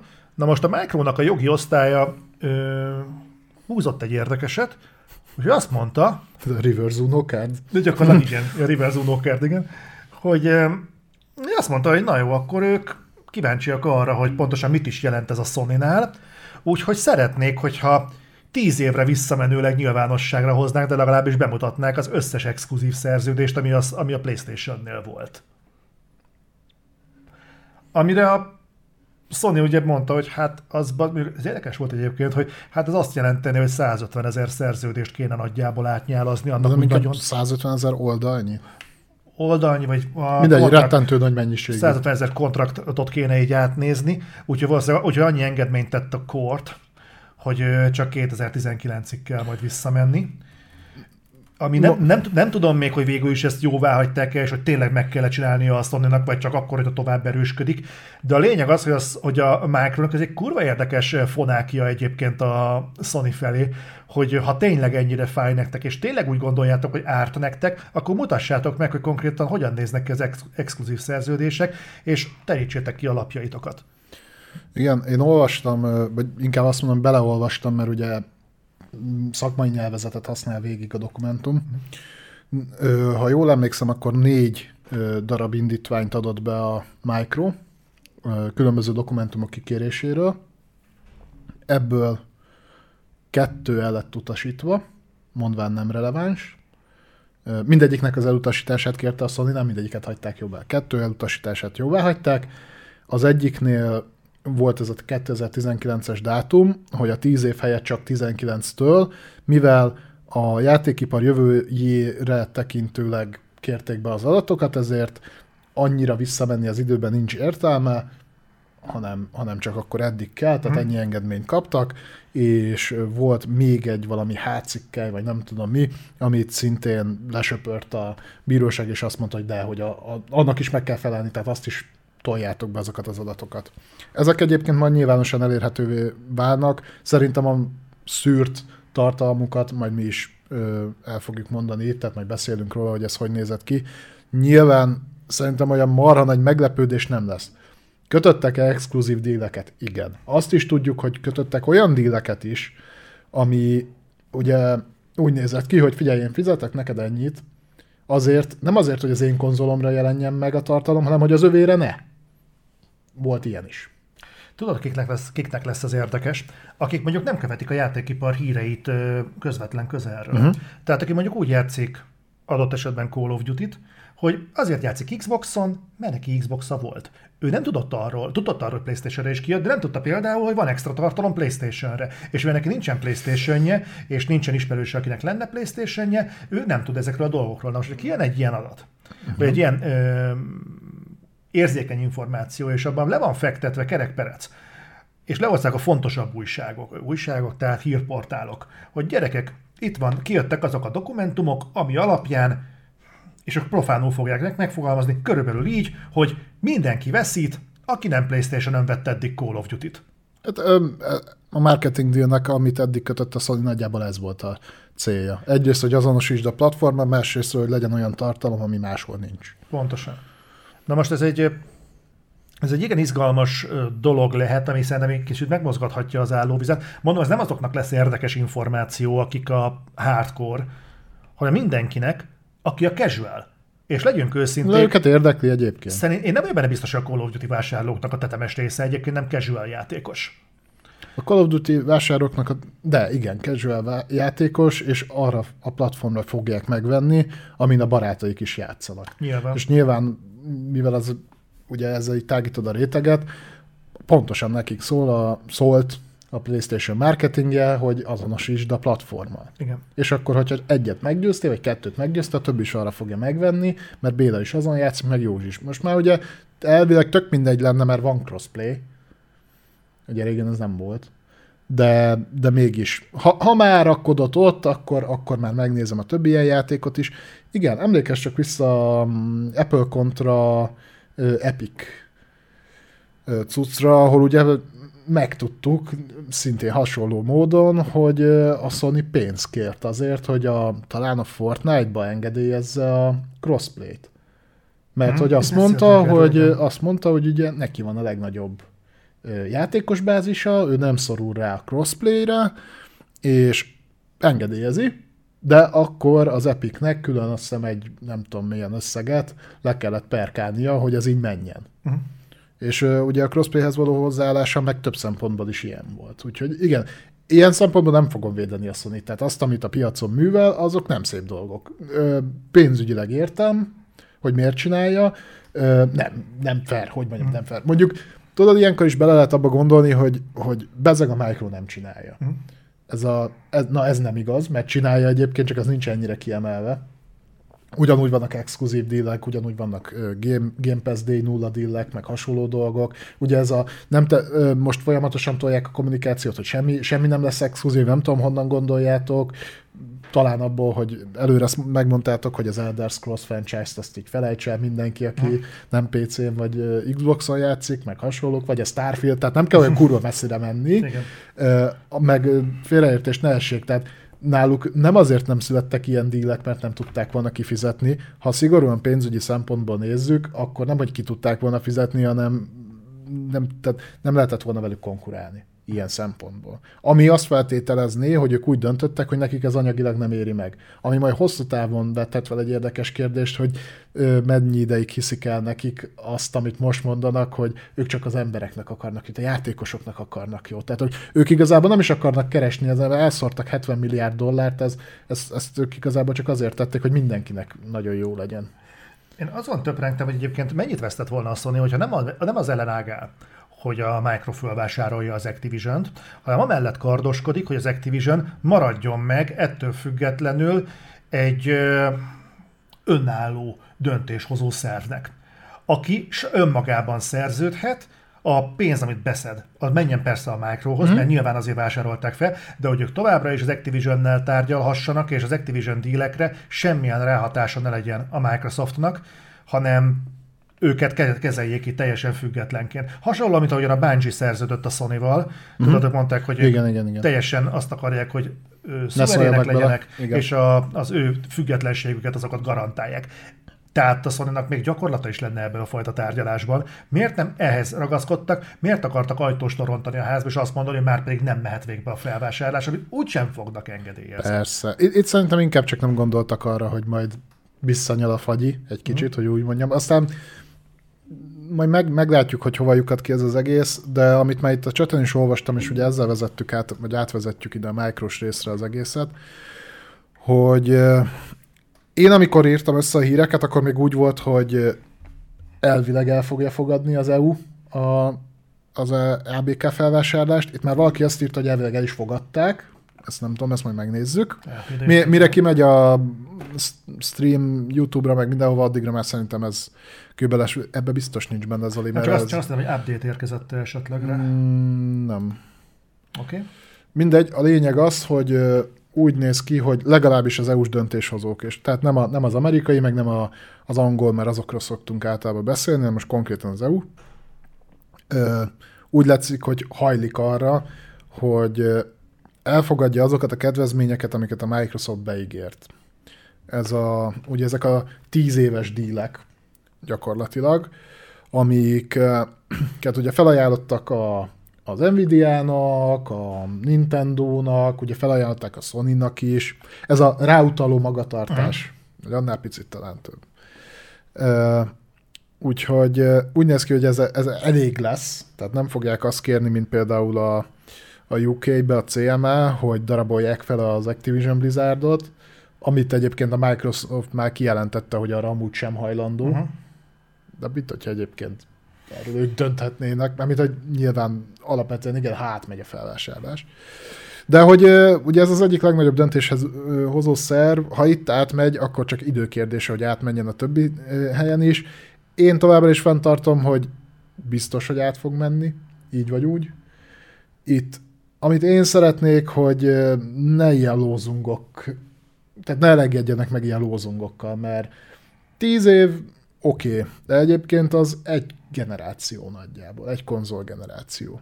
Hogy utána mi lesz, és nyilván 70 milliárd dollárt, ha befektetsz, akkor nem azt várod, hogy egy év alatt térüljön meg, mert nem egy év alatt fog. És nyilván az elején fogsz engedményeket tenni. Tehát nem fogsz eldobni mondjuk franchise szinten, vagy van egy franchise, ami nagyon jól megy, aminek a bevételnek a 70%-át egy másik platformon generálja. Azt nem fogod eldobni. Persze. Tehát, hogy igen, ez, ez nagy engedménynek tűnik, hogy akkor most 10 évig minden rendben van, de nyilván ugye a Micronál is láttuk, hogy azért ott uh, hiába az egyik legnagyobb cég a világon, és hiába van iszonyatos tartaléka, meg pénzösszeg, ami ott mozog, meg kell felelni ugye a vezetőségnek, akik elvárják, uh, a shareholderek, hogy hasznot termeljen. Tehát igen, nem, nem fogja rögtön eltüntetni mindenhonnan, minden platformra a játékot, mert nem éri meg neki. Mint ahogy láttuk azt is, hogy volt, amiben beleöntöttek egy csomó pénzt, aztán kidobták, mert nem termelt hasznot. Ugye a streaming platformik például, vagy a, miről beszéltünk, a Nokia. Nokia. Uh-huh. Úgyhogy, de úgy néz ki, hogy legalábbis az EU-ban ez elég, elégnek bizonyul, úgyhogy ott át fog menni, és ha már a három nagyobb szerv közül egy meghozza ezt a döntést, akkor a többinek sem lesz egyébként nagyobb más lehetősége. Én abban bízom, mondom, amit említettem, hogy megpróbálnak kiharcolni azért egy picit ennél többet, mert nálam ez körülbelül annyi, mint a Betesda felvásárlás, amit szó nélkül átengedtek, aztán láttuk, hogy mi lett a vége. Uh-huh. Úgyhogy nekem ez kevés, de, de ez én vagyok nem én ülök ott, nem én hozom a döntést. A, azt, azt feltétlenül gondolom, hogy átmegy a felvásárlás, most már menjen is át, mert már marhára unok erről beszélni, meg visszatartja az ipart, uh-huh. mert senki nem lép a saktáblán egy rohadt mozdulatot se.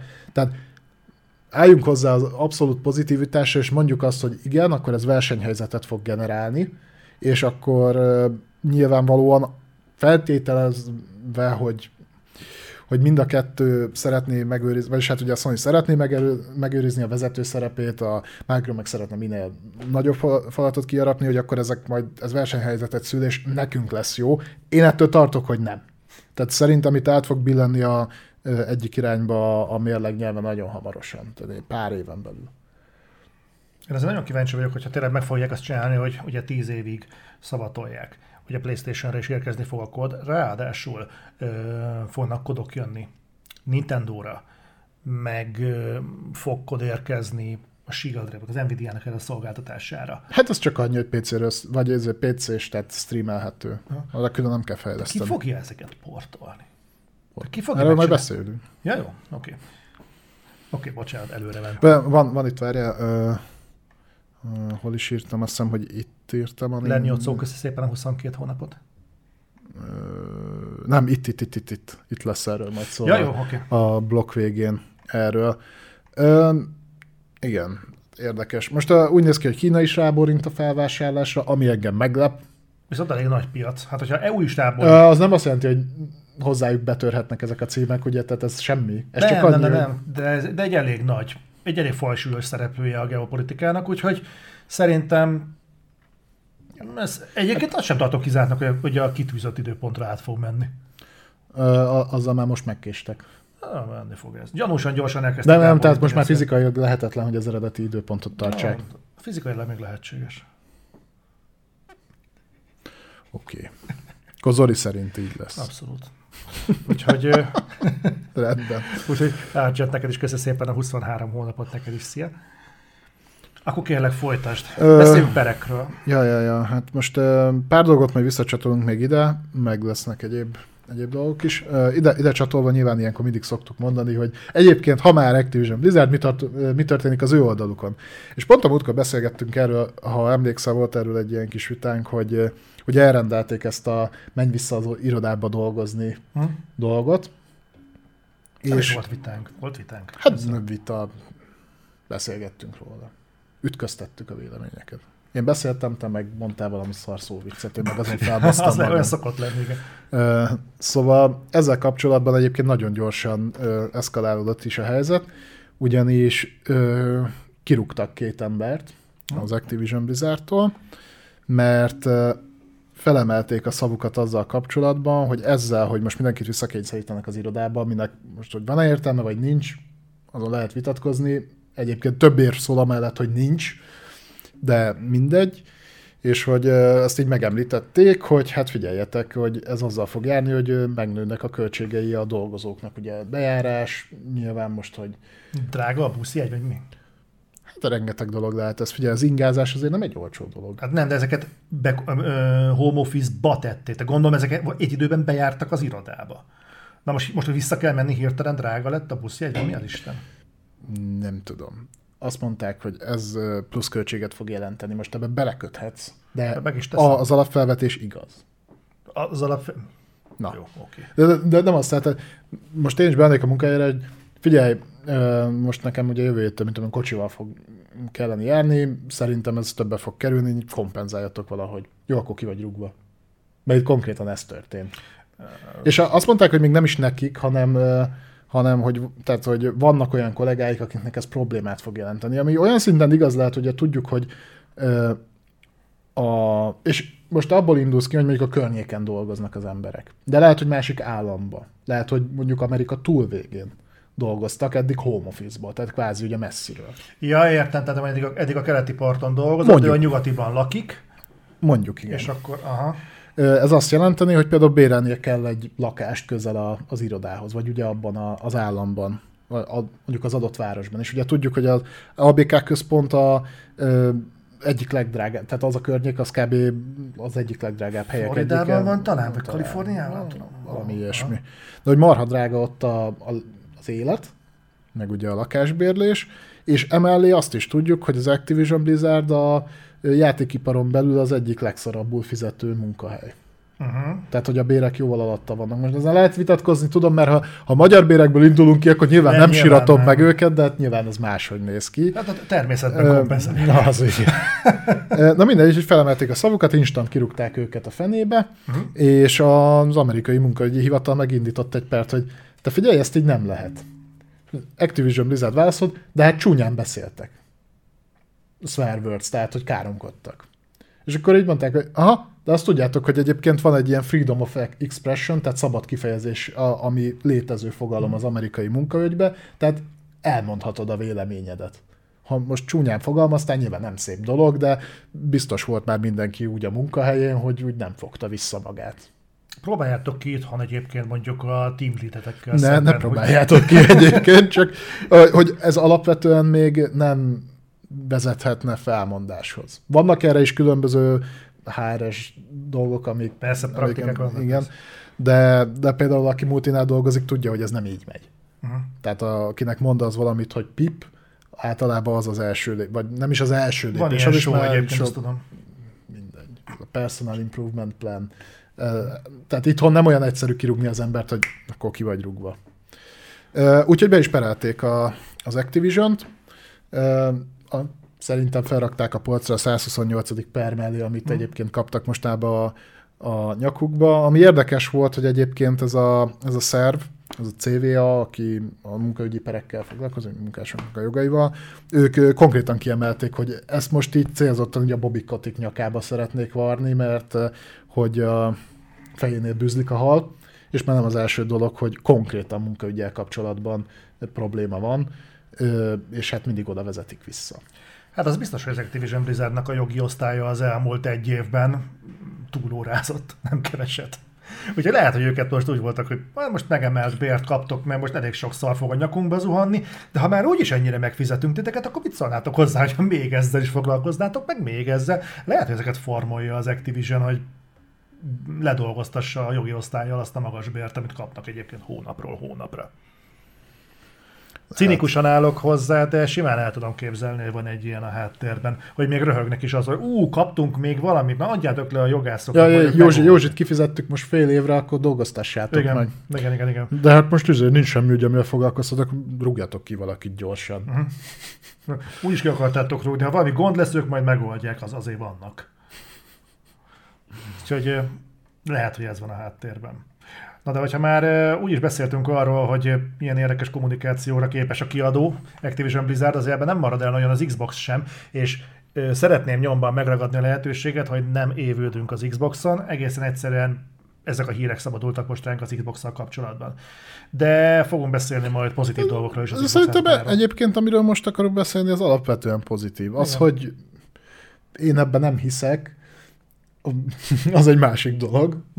De, de alapvetően a felvetés az maga pozitív. Csak lesz. ki kérlek, mert nekem nem esett le teljesen ebben a paritás. Ö, tehát arról volt szó, hogy pont a belvásárláshoz visszakapcsolódóan, hogy Phil Spencer nyilatkozott egyébként több, dolog, több dologról beszélt, az egyik volt ez, és megerősítve azt, hogy miért lesz ez, ez jó egyébként, ő azt mondta, hogy ők így fogalmazott, hogy mi nem, nem húzunk egy Hogwarts Legacy-t. Hogy ez mit jelent? Ez azt jelenti, hogy Nem gyakor- jó játék. gyakorlatilag azt mondta, hogy ő content paritást szeretne minden platformon, tehát azért a Hogwarts legacy példálózott, mert ugye ott is van exkluzív deal a Sony-val, hogy azt hiszem plusz egy küldetést, vagy Azt valami, hiszem, valami ilyesmit belecsempésztek. Tehát, hogy onnantól fogva, hogy átmegy a felvásárlás, ők az összes játékot úgy akarják megjelentetni, hogy minden platformra, mindenhol ugyanolyan jól fog futni, mindenhol ugyanaz a tartalom lesz benne, mindenhol ugyanazok a lehetőségek elérhetőek. Nem tudom ebbe, hogy fér bele az, ha mondjuk ingyen belerakjuk a Game Pass-be, de azt is meg fogják magyarázni. De e- ez ugye alapvetően pozitív, tehát ez azt mutatná, hogy hogy, hogy, hogy tényleg arra törekednek, hogy ők igazából nem pénzt akarnak keresni, hanem csak átveszik a kiadói szerepkört az Activision-től. Ez a minden platformon ugyanúgy fog futni dolog, ez csak az Xbox-osok szívják meg, ugye az Atomic heart ami úgy Xbox, itt aki nem látja, nem látja, csak hallja, itt most macska körmözök, úgy exkluzív, hogy uh, ugye Day-ban ben volt a Game Pass-be, és Xboxon fut a legrosszabb. Még Playstation-on is jobban fut. Uh, mindegy, tehát az alapfelvetés egyébként jó. Uh, hozzátette azt is, hogy attól nem lesz jobb a játékot, hogy uh, tartalmat vonsz meg másoktól. Ez egy bölcs gondolat. Ez, ez ilyen tipikus sírra fel lehet vésni, ilyen koelós, kurva nagy mélységű dolog. Na mindegy, mondom, alapvetően az elgondolás pozitív, szerintem nem fog megvalósulni, mert már most sem igaz, de, de értem, miért mondja. Tehát a, a döntéshozókat ilyenekkel lehet befolyásolni. És mondom, a, arról meg vagyok győződve, hogy az első pár évben ez így is lesz. Nem érné meg nekik nem így csinálni. A nagyon vicces volt, mert így hozzátett, hogy jó példa erre, ugye mindig a, a, mi a Minecraft-tal szoktak példálozni, hogy az is ugye mindenhova megjelent, igaz, hogy az már azelőtt megjelent mindenhova, hogy ők átvették, van mindegy, meg, meg hasonlókkal, és azt mondta, hogy jó példa erre, hogy például a PlayStation Store-on több mint 58 Microsoft játék elérhető. És így belegondoltam, hogy hát de lehet, hogy 58 Microsoft játékot az elmúlt 5 évben nem tudnék felsorolni. 58 Microsoft játék. Nem arra gondolt, hogy úgy Microsoft játék, hogy benne van a Game Pass-ben? Hát azt meg nem nevezném annak, mert akkor viszont meg az kevés. De közelebb állna az 58-hoz, mintha a belsős címeiket kéne felsorolni. Hát talán 8-at, 10-et fel tudnék sorolni. Azok a Bethesda játékok? Ja, hát a komplet Bethesda felhozatat visz, visszamenőleg oda csatolta. Hogy, hát, például ott van a Doom, meg a Doom Eternal, meg az összes létező Fallout, meg a Wolfensteinnek. Úgy már, már összejön. Jó, ebben nem gondoltam bele, látod. De ez már megint hogy átvettünk egy komplett játéklistát, és akkor hát az oda is elérhető. Igaz, hogy előtte is elérhető volt, de még mindig. Jó, oké. Okay. Elfelejtettük kivonni, de most milyen jól jön. Úgyhogy, úgyhogy ők lesznek a gaming anyja, tehát ők mindent kinek jót akarnak. Legyen így. Ha ezt hosszú távon be tudják tartani, mondjuk négy-öt év múlva is arról beszélünk, hogy, hogy az összes megjelenő Activision játék minden platformra elérhető, ugyanolyan minőségben, ugyanolyan tartalommal, akkor oké. Okay. Uh-huh. Akkor megkövetem magam. Csak én tartok tőle, hogy ez nem így lesz folytassuk, beszéljünk egy kicsit a Game Pass-ről. Ja, ugyanez a interjúhoz hozzátartozott még az, hogy egyébként mondta, hogy nem kell aggódni, a Game Pass-be is folyamatosan jönnek tartalmak. Mivel mostanában nagyon megjelenés nem volt, abban viszont lehet bízni, hogy az olyan jellegű játékok, mint a Hi-Fi Rush, meg a GoldenEye, tehát az ilyen kisebb címek jönnek majd. És hogy megígéri, hogy ez az összes többi platformon is elérhető lesz. Ez gyakorlatilag az előző gondolatnak a folytatása szinte. Mm. Mondjuk, ha jól tudom, a hi nem érhető el csak Xbox-on vagy PC-re, nem? Hát ők így adják ki mindenre. Ja.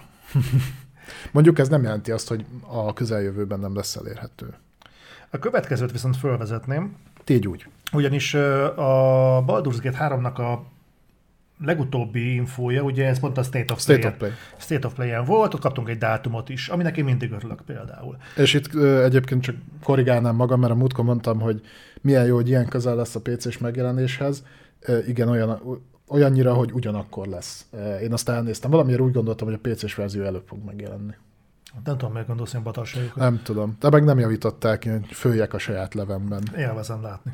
Az Na, és a lényeg az, hogy amit ott láttunk, abból könnyen következtethette azt az ember, hogy ez egy PC-s és ezen kívül PlayStation exkluzív játék lesz, mivel Xboxos megjelenésről nem volt semmi szó. Tegyük hozzá, hogy a State of Play-en egyébként előszeretettel szoktak PlayStation fókusznak feltüntetni, nem feltétlenül PlayStation exkluzív játékokat. Only on PS-et? Only on PS-et. Ja, igen, a Dead Space. Tehát szoktak ilyenek lenni, de nem baj. Úgyhogy a, a Larian, a Baldur's Gate 3 mögött álló fejlesztő csapat ezt gyorsan helyre is tette, hogy az van a dolog hátterében, hogy ők most bajban vannak, mert az Xboxon nagyon nehéz optimalizálni.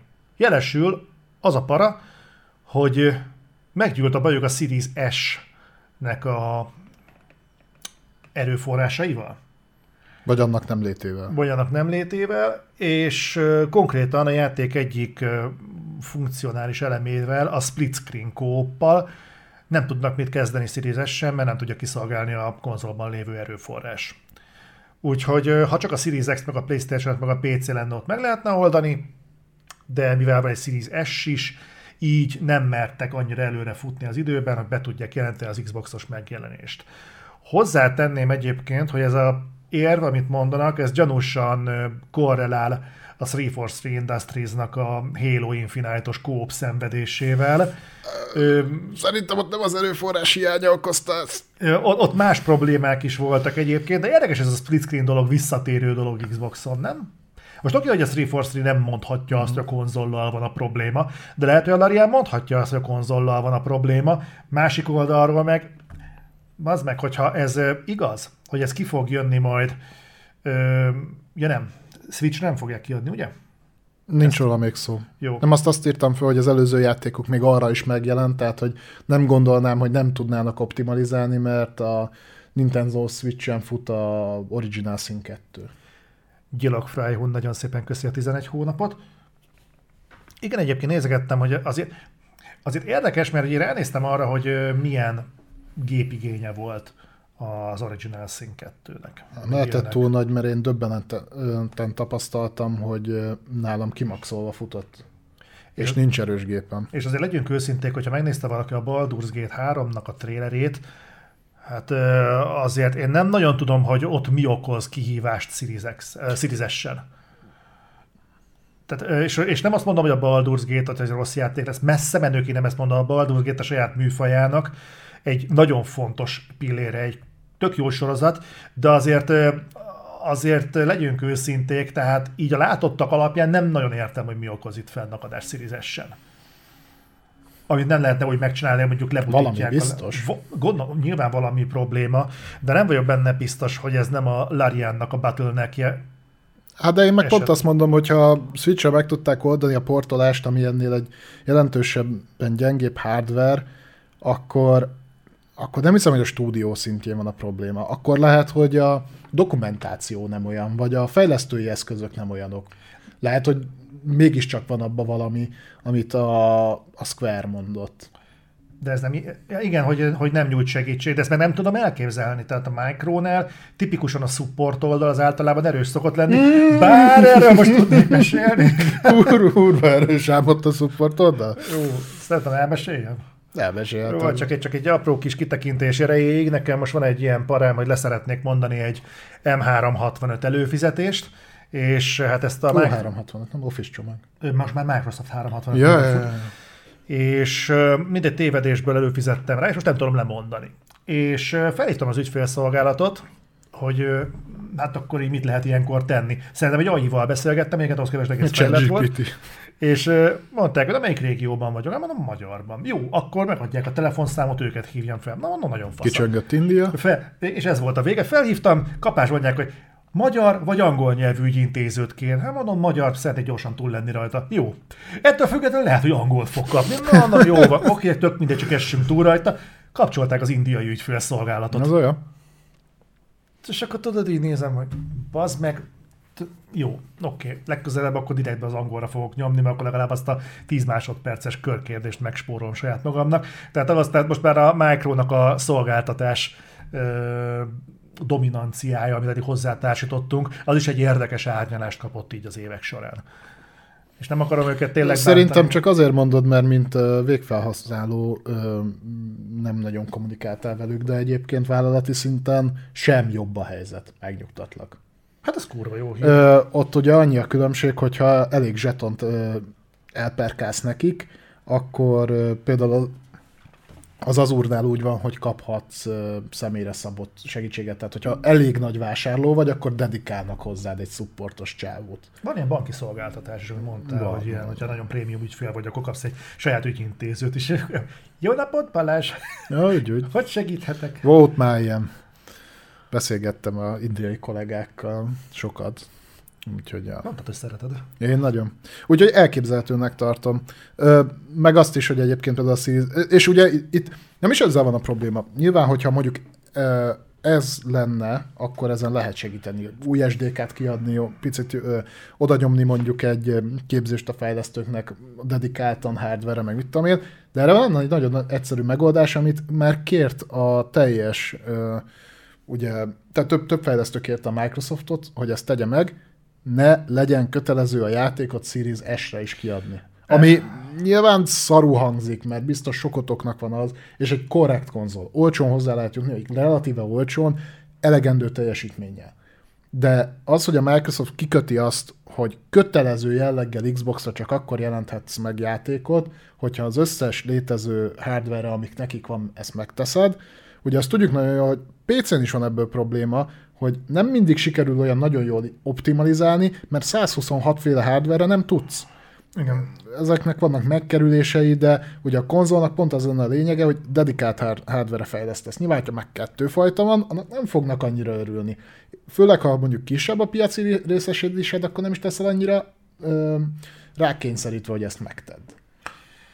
Egyébként pont most jutott eszembe, hogy igazából a Series S-nek a kommunikációját teljesen jól ö, alátámasztaná az, hogy a Micro a Game Pass-t biztosítja rá. Abszolút. Mert ugye ez egy tárc zseppénzbarát konzol Ö, a Series X-hez képest. Most nyomnak is valamilyen akciót, hogy e, egész olcsón hozzájuthatsz Series és talán egy vagy két év Game Pass előfizetés, az így össze az csomagolva.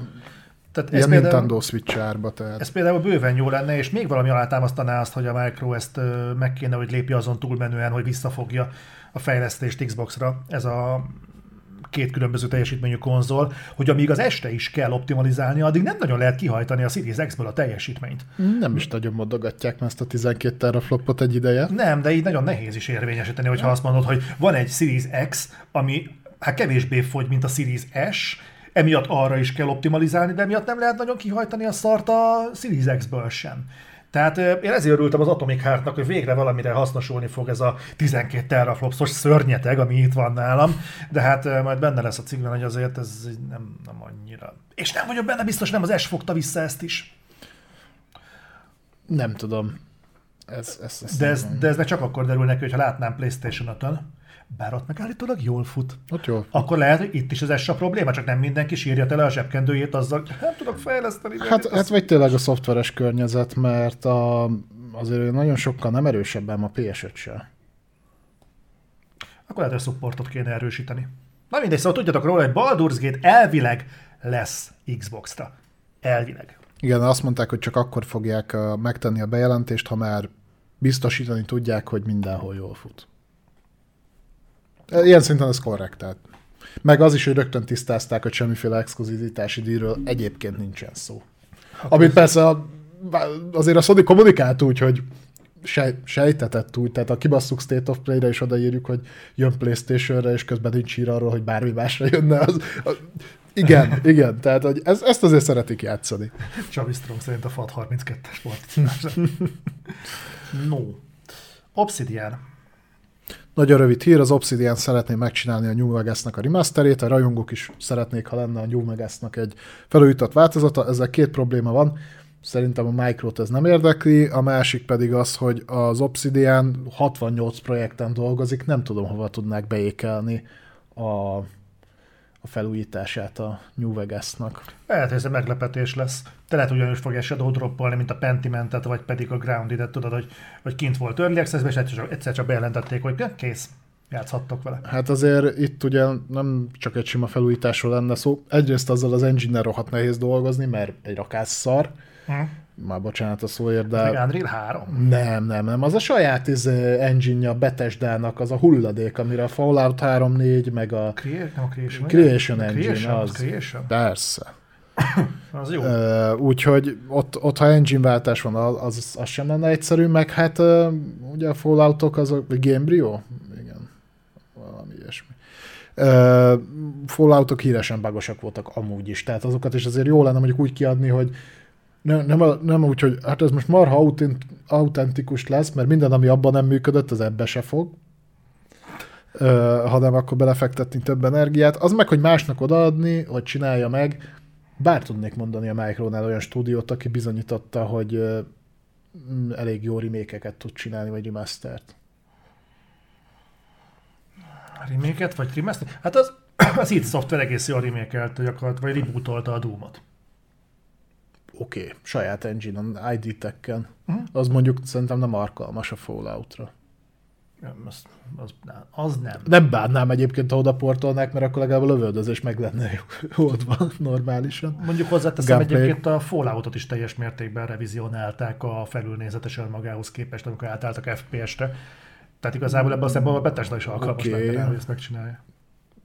Uh-huh. Értem a problémát, csak okay. mondom, hogy végül is meg lehetne csinálni. Ja, én örülnek neki, tehát a... Vagy, vagy a izé, initiatív, tudod, azok a, most a Perfect dark Azok most ráérnek, mert a Crystal Dynamics már fejleszti, fejleszti helyettük a Perfect dark Akkor Abban nem kéne már valamit mutatni, úgy őszintén, mert... De a... türelmetlen. Aha. Állandóan ez az izgágos. Jó, hogy már, tudom, az a, ez a négy, négy as fejlesztés, ugye nem tripla A, nem quadra A, quadra, és attól quadra A, mert most nem 5 izé évig tart a fejlesztés, hanem 15. Ha, de meglátom azt a játékot, bazd meg, és úgy fog kinézni, mint, nem is tudom, mit például mint a New Vegas, az akkori. De akkor át fogok röhögni, az meg szerintem összeszarom magam élőadásban. Én csak nem tudom, tehát az egy FPS eredetileg. Hm? Az abban, tehát hogy raksz bele akkora megfejtést, hogy megfeleljen majd az elvárásoknak, amik most már szerintem eléggé az egekben vannak. Tudod, mi volt hasonló? Mi? FPS, egekben lévő elvárás, Duke elhúzódó fejlesztés. Duke Nukem? Nem a Duke Nukem, de egyébként jó, a Cyberpunk. Annak is milyen szép vége lett. Annak is aha. Nem lesz ennek egyébként így jó vége szerintem ez a Perfect dark egyébként. Nem minden, nem a Perfect dark akartam most beszélni, csak egy érdekes, tudod, hogy ezek a mozgolódások úgy, úgy, nagyon sok minden azért, amit úgy tippel az ember a játékvilágban, abból mondjuk 10 esetből 9 be szokott jönni. Ne legyen igaz. A, a, nálunk ez még több is. Mm. Mondjuk mi nem tippelünk, mi konteózunk. Igen, igen nagy üzemben konteózunk. És szintén van egy, egy, egy plegykánk, de ez már Starfield vonatkozású. Ez, hát ez hivatalos megerősítés nincs, de minden jel arra mutat, hogy, mert valamennyire alá van támasztva. Starfield, igen. Ö, ugye múltkor, mikor ment a, hogy is hívta, Developer Direct, uh-huh. az Xbox Developer Direct, akkor uh, ugye ott lett mondva, hogy a Starfield azért nincs itt, mert majd kap egy saját sót. Na most erről szivárogtak ki uh, információk kvázi. A Vigis és Andy Robinson, és azt hiszem az Xbox erás podcastből volt még két forma, aki erről beszélgetett. Elvilegben jövő héten fog jönni a bejelentés, hogy mikor lesz a, a showcase, tehát ez konkrétan a starfield a központban. Tehát elvileg ilyen jövő hét. Jövő hét, de le, azt mondták, hogy jövő hét, de legkésőbb március vége oké, okay, ez jövő hét még messze van március végétől, de hogy mostanában fog jönni a, a bejelentés, és hogy, hogy mikor lesz konkrétan, hát ez meg valószínűleg ilyen április-májusra teszik, ugyanis beszéltünk egyszer arról, tudod, hogy két megjelenés között forog most a, a Starfield. Az egyik egy nyár elejé, a másik pedig egy őszvégi megjelenés. Én plusz egyként mondtam, hogy nem fog idén megjelenni. Ah, igen, nem fog idén megjelenni, és ugye akkor besz, elvileg az, az volt, hogy ha júniusban jön, akkor azt mondta a Bethesda, hogy akkor teli az buggal, és hogyha pedig ugye csúsztathatják megint csak a megjelenést, akkor is teli az buggal, de nem annyival. Uh-huh. Nyilván Bethesda megjelenés az bugok nélkül nincs. Na most úgy néz ki, hogy a Micro az előbbit választotta, és júniusban fog jönni a Starfield. Az E3 hónapjában? Az E3 hónapjában, ami, ami sajnos magával hozhatja azt, hogy ez, ez, ez eléggé félkész lesz. Ne legyen így.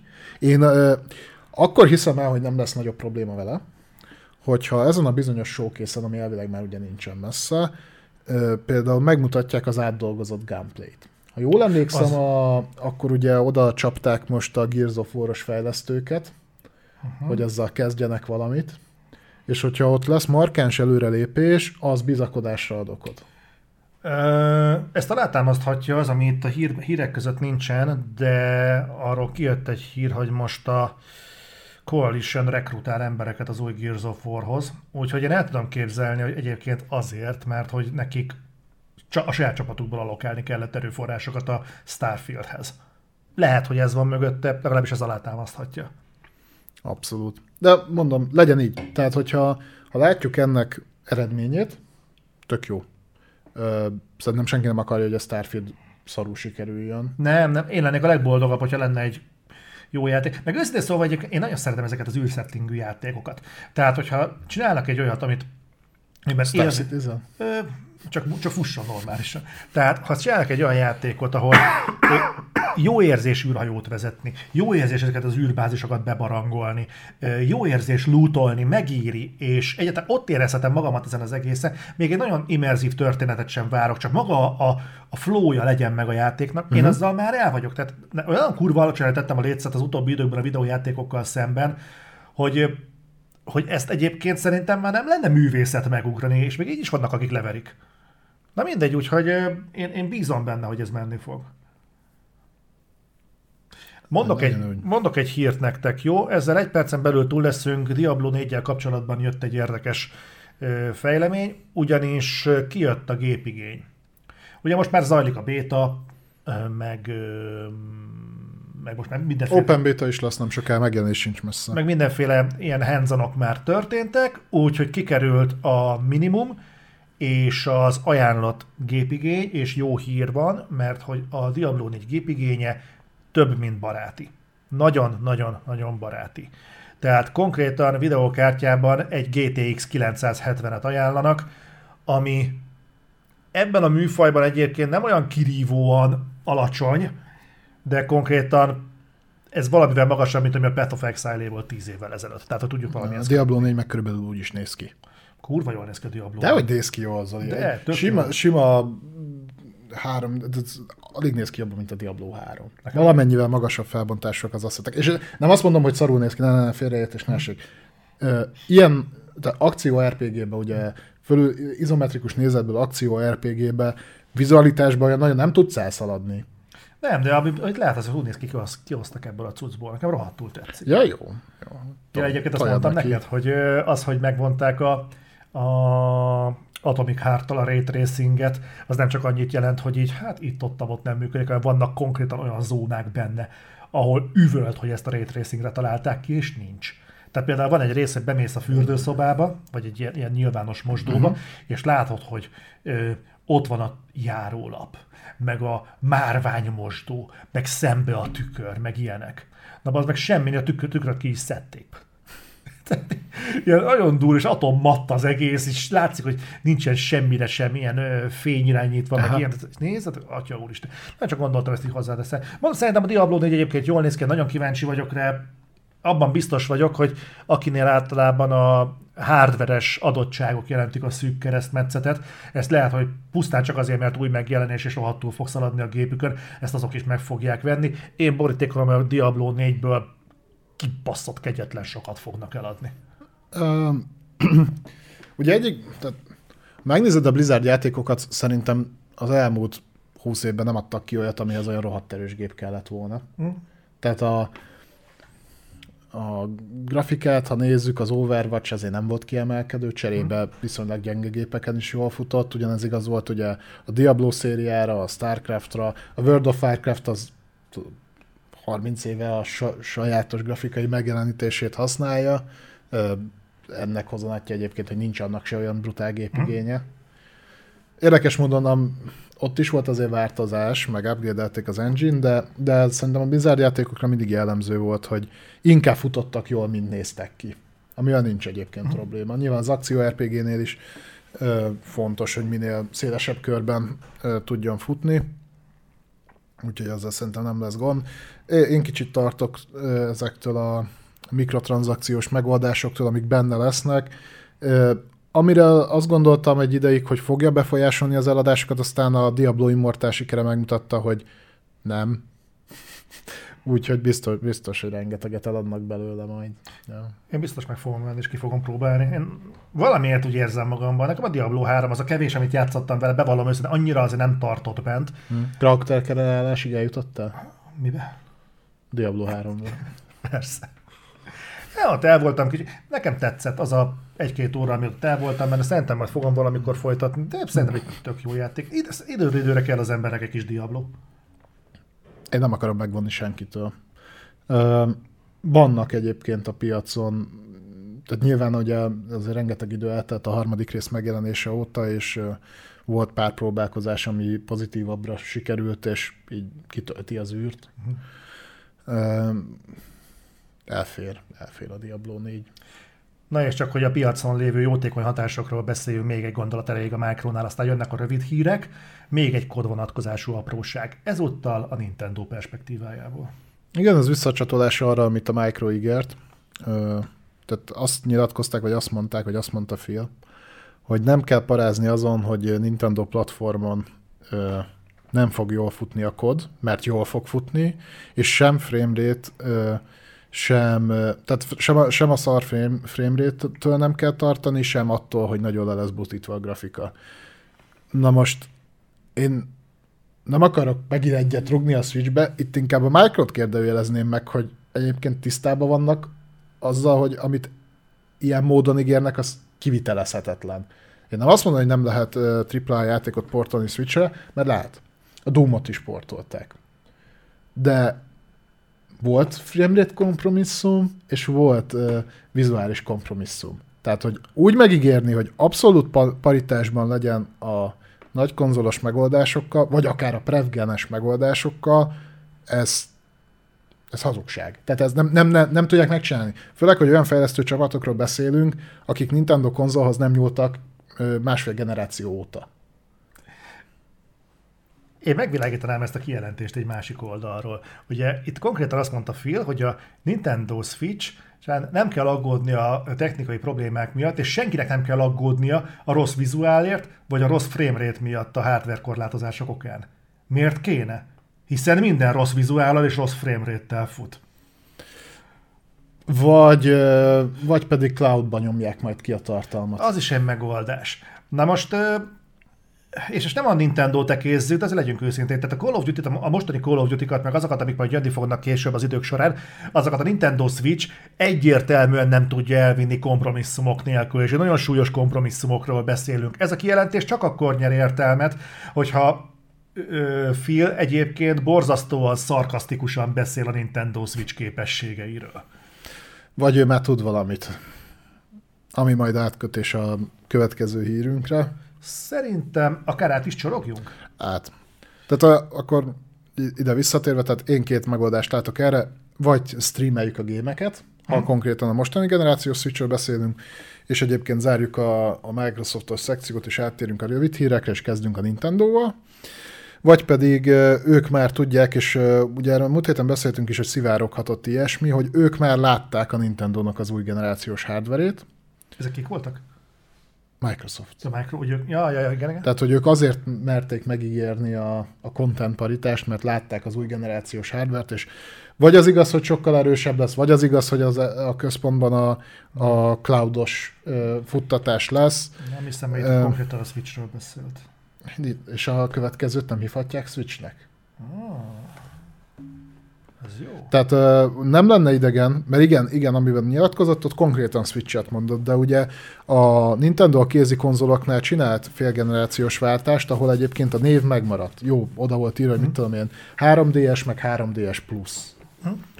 De alapvetően a név maradt. És uh, most volt egy másik szivárgás egyébként, meglepő módon egy Pokémon játékkal kapcsolatban, ahol uh, egy outsourcing tehát kiszervezett munka keresztül derült ki, hogy készül a játéknak egy úgynevezett grafikai update a jövőben megjelenő, megjelenő és ez, ez volt az érdekes része, konzolokra. Tehát itt többes számban szerepelt a szó, ami felveheti több dolognak a lehetőségét. Emellé még gyorsan becsatlakozott egyébként öreg barátunk Jeff Grab, hogy ő is hallottám ezt-azt, egész konkrétan azt hallotta, hogy, hogy igen, lesz hardware frissítés, és ez még idén meg fog történni, egész konkrétan a karácsonyi időszakban. Tehát, hogy 2023-ban új Nintendo hardware érkezik. Hogy ez most félgenerációs előrelépés lesz, vagy teljes egészében ö, újra gondolják az egészet, erről még nincs információ.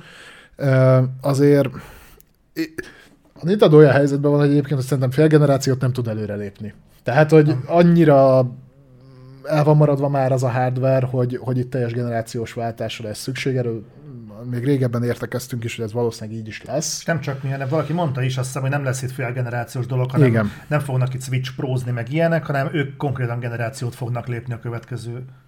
Igen. Na most, hogy itt mit jelenthet az, hogy modellek, erre nekem van konteóm, ö, itt esetleg bejöhet az, a, amit már mondtam, hogy, hogy lesz egy hibrid modell, és lesz egy csak kézi konzol megoldás, mint ahogy a Switch Lite is működik. Csak itt most nem fognak éveket várni vele, hanem lesz egy, egy hibrid, amit tudsz majd dokkolni is, annak a pár embernek, aki ezt a funkciót még használja, mert ugye tudjuk, hogy a nagy többség nem használja, és érkezni fog egy picivel olcsóbb másik modell, ami pedig csak és kizárólag kézi konzol üzemmódban fog üzemelni. Tehát tulajdonképpen azt mondod, hogy akkor lesz egy Switch 2, meg egy Switch Lite 2. Gyakorlatilag igen. Uh-huh. És Elképzelhető. itt azért, azért kell ugye máshogy optimalizálni, mert a Switch is dokkolt módban megemeli az órajelét a, a, a chipnek, ami benne van, ha kézi konzol módban meg leveszi. Meg, megjelenítő is más, tehát nyilván dokkolt módban azért kell erősebbnek lennie, mondjuk rá kötöd egy 4K tévére, akkor ott már legalább a tudom én, 1080p tudja, dok, vagy ez, ugye amikor a kezedben van, és ezt a kis kijelzőt kell kiszolgálni, arra elég a, a kisebb órajel is, meg nyilván ugye segít az üzemidőn. Uh-huh. Ugye mondtad például, hogy neked kikapcsolt állapotban három hónapig is bírta a switched. Uh-huh.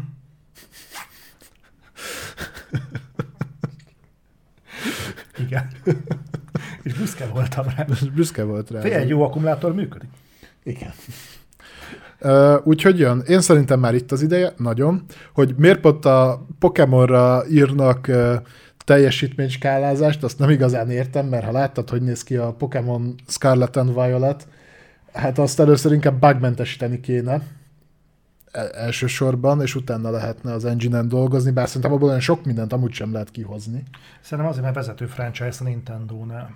Tehát A el tudom, aha, tehát Aha. el tudom képzelni, hogy azért van ott náluk ez a, ez a dolog, és azokat a címeket kell átültetni minél gyorsabban a, az új platformra, amik bevonzák az embereket. Kérdés, ehhez kapcsolódóan feléd. Mit gondolsz? Ugye a teljesítményprofilról beszélünk. Hm. Ö, mit fog csinálni a Nintendo, ha ez igaz, és kijön az új Switch? Te ö, viheted magaddal a már megvásárolt Pokémon játékodat, és egy patch formájában majd Sejtem, jobban mire fog gondolsz. futni, vagy kapsz egy újra kiadást, amit megvehetsz még egyszer. Ami ö, content szinten paritásban lesz, ugyanaz lesz benne, csak picit szebben fut, 70 dollár. Szerintem nem fog ezzel pöcsölni. Fizetni mindenképpen fogsz érteni, ebben egészen biztos vagyok. Most Tehát olyan persze- nem lesz, hogy ingyen. Szerintem az nem lesz, hogy ingyen, olyan lesz, hogy vagy fizetős update fog érkezni a már meglevő játékhoz, vagy vedd meg újra a játékot. Egész egyszerűen azért, mert azt látjuk, hogy a mostani generációnál is ezt csinálják. Úgyhogy tehát a, a Wii U-s játékokat is újra eladják neked. Meg a, Meg a Gamecube-osokat, Meg meg, a a Nintendo 64-eseket. Igen. Meg a, igen. tehát nem hiszem, hogy ilyesmi fog történni, viszont azt hozzátenném sietve, hogy egyébként ezek szerintem több mint decens átiratok lesznek. Mármint hogy értve. Tehát szerintem olyasmi lesz, mint ahogyan ö, remasterelték például a Metroid Prime-ot, vagy mint ahogyan átültették a... Felejtsd el. Nem a Wind Waker, nem a Wind Waker-t, hanem a... Ezt felejtsd a, el. Nem tudom. Azokat azért csinálták meg nagyjából úgy, mert azok teljes áron, tudom, hogy nem mindegyik teljes áron, de teljes árukban vannak újra eladva. Itt csak uh, teljesítmény patchről beszélünk. Nem nagyon nem... Ki fog derülni, abban biztos vagyok, hogy nem lesz ingyenes. Abban biztos vagyok, hogy nem lesz ingyenes. Mhm. De hogy ezt hogyan fogják egyébként kivitelezni, azt, azt eh, vannak tipjeim, de nem merem megtippelni. Én biztos vagyok benne, hogy visszamenőleg ez nem fog érvényesülni, tehát hogyha valóban itt zárjuk a generációt kvázi, akkor a generáció végén kijött ö, játékok, mint például ez, mint például az új Zelda, ezt szerintem egy 10-15 dolláros update-tel karöltve meg fogja kapni. Uh-huh. Tehát azt én sem gondolom, hogy ingyenes lesz, majd a Tears of the Kingdomhoz is lesz Director's Cut, és akkor ezt úgy lehet. Nem lenne idegen, ezt csinálja a Sony is például. Ö, viszont szerintem mondjuk egy Breath of the Wild ezt már nem fogja megkapni, hanem azt majd megveheted remasterbe, teljes áron. És milyen érdekes, a múlt héten arról beszéltünk, hogy a Switch generációt Zelda indította, Zelda zárja. Igen. Egyébként nem járunk olyan nagyon messze az igazságtól ezekkel a konteókkal, hogy szerintem érdemes hallgatni a reflektort időről időre, mert persze hipotetikusan, de azért, hogy egészen a valóság talaján mozgunk. Most az meg, hát Szerinted. szerintem. Én sose állítottam ilyet. Figyelj, én ezen az, a hírek aknamezején járkálok. Néha rálépek egyre. az nagyon durva. Itt egyébként csak beszúrnék még valamit, aztán mehetünk tovább. Igen. Kíváncsi lennék a véleményedre, hogy ezt nem írtam fel külön, mert beszélgetős témának szántam, de valamennyire érinti ezt, hogy pont most nyilatkozott az egyik fejlesztő, kicsit felháborodást is keltett, egyébként nem Nintendo-s fejlesztőről van szó, hogy ő azt mondta, hogy semmiféle update-et legyen az technical update, vagy tartalmi update, nem szabad ingyen adni, hanem mindennek meg kell kérni az árát. Abban a szempontból igaza van, hogy munkaóra van benne. Tehát minden, ami frissítés, vagy ilyesmi, az, az munkával jár. Most ez egy egy más kérdés, tudod, hogy igazából olyasmit foltozol be, amit egyébként megjelenéskor már tudnia kellett volna a játéknak, azt, az bocsánat, de olyan, mint a garanciális ügyintézés, amikor megveszel valamit, és elpukkan a telefonodnak az akkumulátora, az ne kerüljön már pénzbe, kijavítják azt, hogy ők nem voltak képesek rendesen megméretezni egy akkumulátort. Hm. Tehát ez például az egyik oldal. A másik oldal pedig az, hogy nyilván nem fognak minden létező ingyenes kiegészítőt a telefonodhoz akarsz venni, plusz SD kártyát mondjuk a háttértár bővítéshez, telefontokot, meg mondjuk ilyen hülyeségeket, meg védőfóliát ingyen adni, azért mert te egyszer voltál szíves venni egy telefont tőlük. Tehát ilyen szempontból értem, hogy, hogy, a, hogy például az ilyen update-eket sem feltétlenül lenne logikus pénzért adni, meg egyébként pont olyan időszakot élünk most ezekben az években, amikor elég érdekesen kezdjük látni, hogy mennyi a, a termékeknek a, a piaci ára. Uh-huh. Amikor tudod, nincsen rajta az állambácsinak az óvó keze, hanem azt mondják, hogy gyerekek, ennyibe kerül. Ilyen, hogyha a piac szabályoz. Ez a liberális szemléletmódnak egyébként a tökéletes leporellója, amikor azt mondják, hogy majd, tudod, mondták a 90-es évek környékén, majd a piac szabályozza önmagát. Na tessék, annak, itt, annak itt van az eredmény, a piac nem fogja szabályozni önmagát.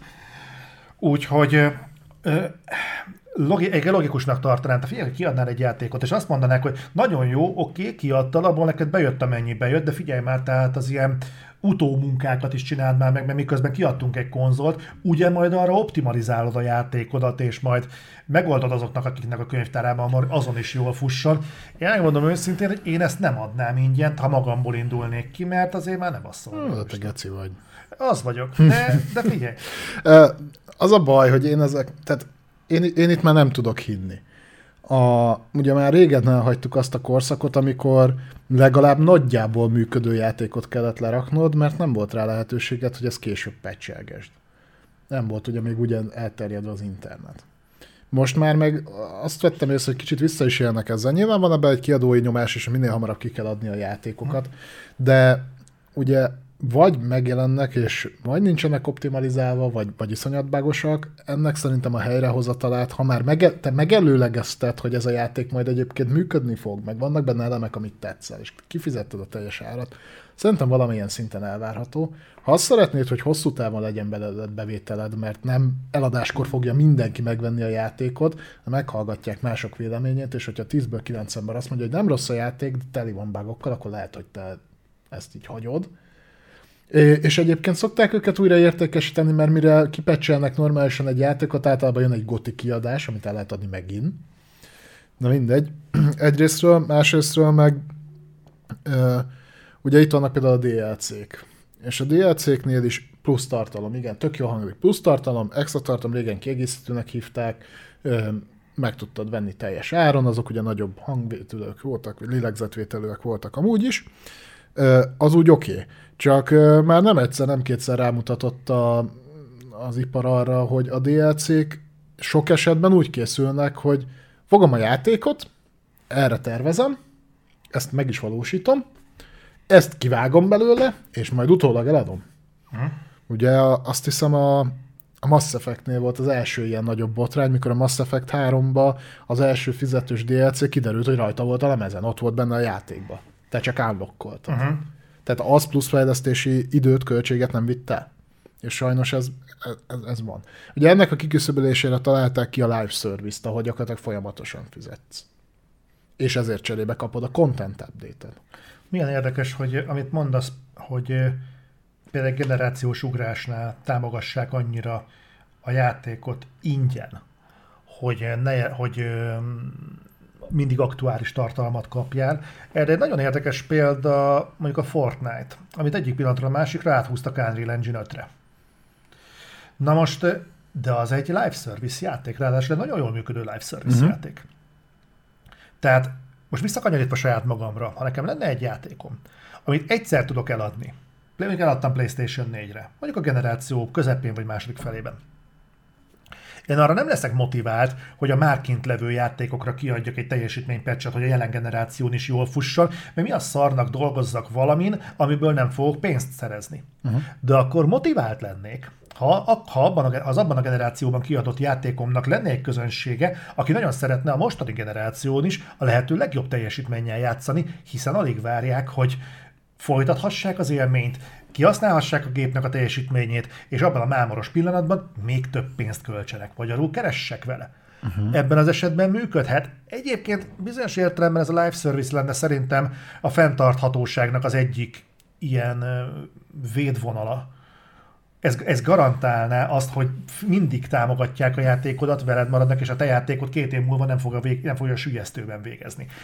Ez, ez szigorú, hogyha naív vagyok és nagyon idealista, akkor mondhatnám azt, hogy Gyakorlatilag a live service mindenki nyer, hiszen ha jó a játék, akkor ez öt év múlva is veled lesz, és öt év múlva sokkal jobb játék lesz, mint amikor megjelent. Több dolog lesz benne, az, hogy jobb lesz, az nem biztos. Hát, vagy a több, a több az mindig jobb, tudod, a, a amerikai mentalitás nagyobb az jobb. Végül is így is lehet mondani, igen. De mindegy, szóval ennyit akartam csak mondani, hogy, hogy szerintem egyébként az, hogy, hogy támogatnak egy játékot, az, az csak akkor működik, hogyha egyébként te is támogatod a fejlesztőt. Igen, de ez egy ilyen oda-vissza dolog, nem? Tehát a live service-nél abszolút aláírom, de ott ki is fizeted. Hm. Még én úgy gondolom, hogy mondjuk egy olyan játéknál, ami abszolút nem, nem igényli a live service-t, azért érdemes fenntartani ezt a... És, és általában egy ilyen skeleton crew, tehát egy ilyen pár emberes csapat szokta a supportot hosszú távon folytatni. Hogyha mondjuk single player orientált játékról beszélünk, mert ezzel bizalmat építesz a vásárlóit felé, hogy a következő címedet is megvásárolják. Tehát azt mondod, hogy itt ez a játék egyébként egy tök jó pofa játék, tökre élvezem meg minden, de azért van benne nagyon sok idegesítő dolog, ami, ami itt-ott el lett cseszve. Uh-huh. Legyen az játékmechanikai dolog, mert azon is néha cserélgetnek, optimalizáció vagy hasonló. Én fenntartom kvázi ingyenesen a supportot, és folyamatosan javítom a játékot. Ezt te tapasztalod egyébként. Már aki később lép be már egy javított játékot ismer meg, ahhoz képest, ahonnan elindultunk, és azzal építem a bizalmat, hogy a következő címendemet is megvásárolod. Mert tudod, hogy egy olyan fejlesztő stúdióról van szó, aki nem fogja otthagyni ö, szarul működve a játékát, mondjuk. De egyébként ez tényleg működik? Tehát ez a fajta Szerintem mentalitás? Mert most beszéltünk eddig arról. Ö, ékes példája nem Skyfall miatt, tökem a... No Man's Sky. Mi? No Man's Sky. No, no Man's Sky szerintem erre a legszebb példa. Jó, de ilyenből van mondjuk egy ilyen példa. Na és az milyen pozitív példa? De más nem is tudott bele annyi energiát, meg időt.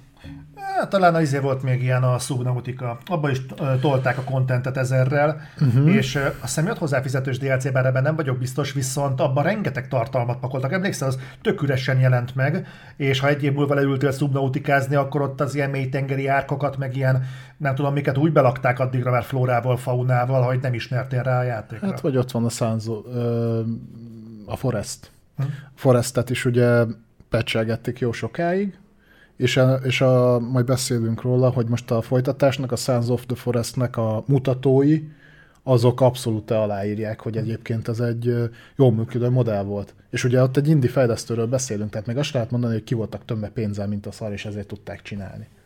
Én tudom, itt nem értek, hogy egyébként a, a platform holderek, ha már szóba került a Sons of the Forest, akkor miért nem csapnak le ilyen játékokra, mint a Sons of the Forest? Ez miért nem jelent meg konzolra például? De miért nem ment oda valaki, hogy azt Szerintem mondja, nem volt rá ö, elég ö, emberük, hogy megcsinálják a konzolportot.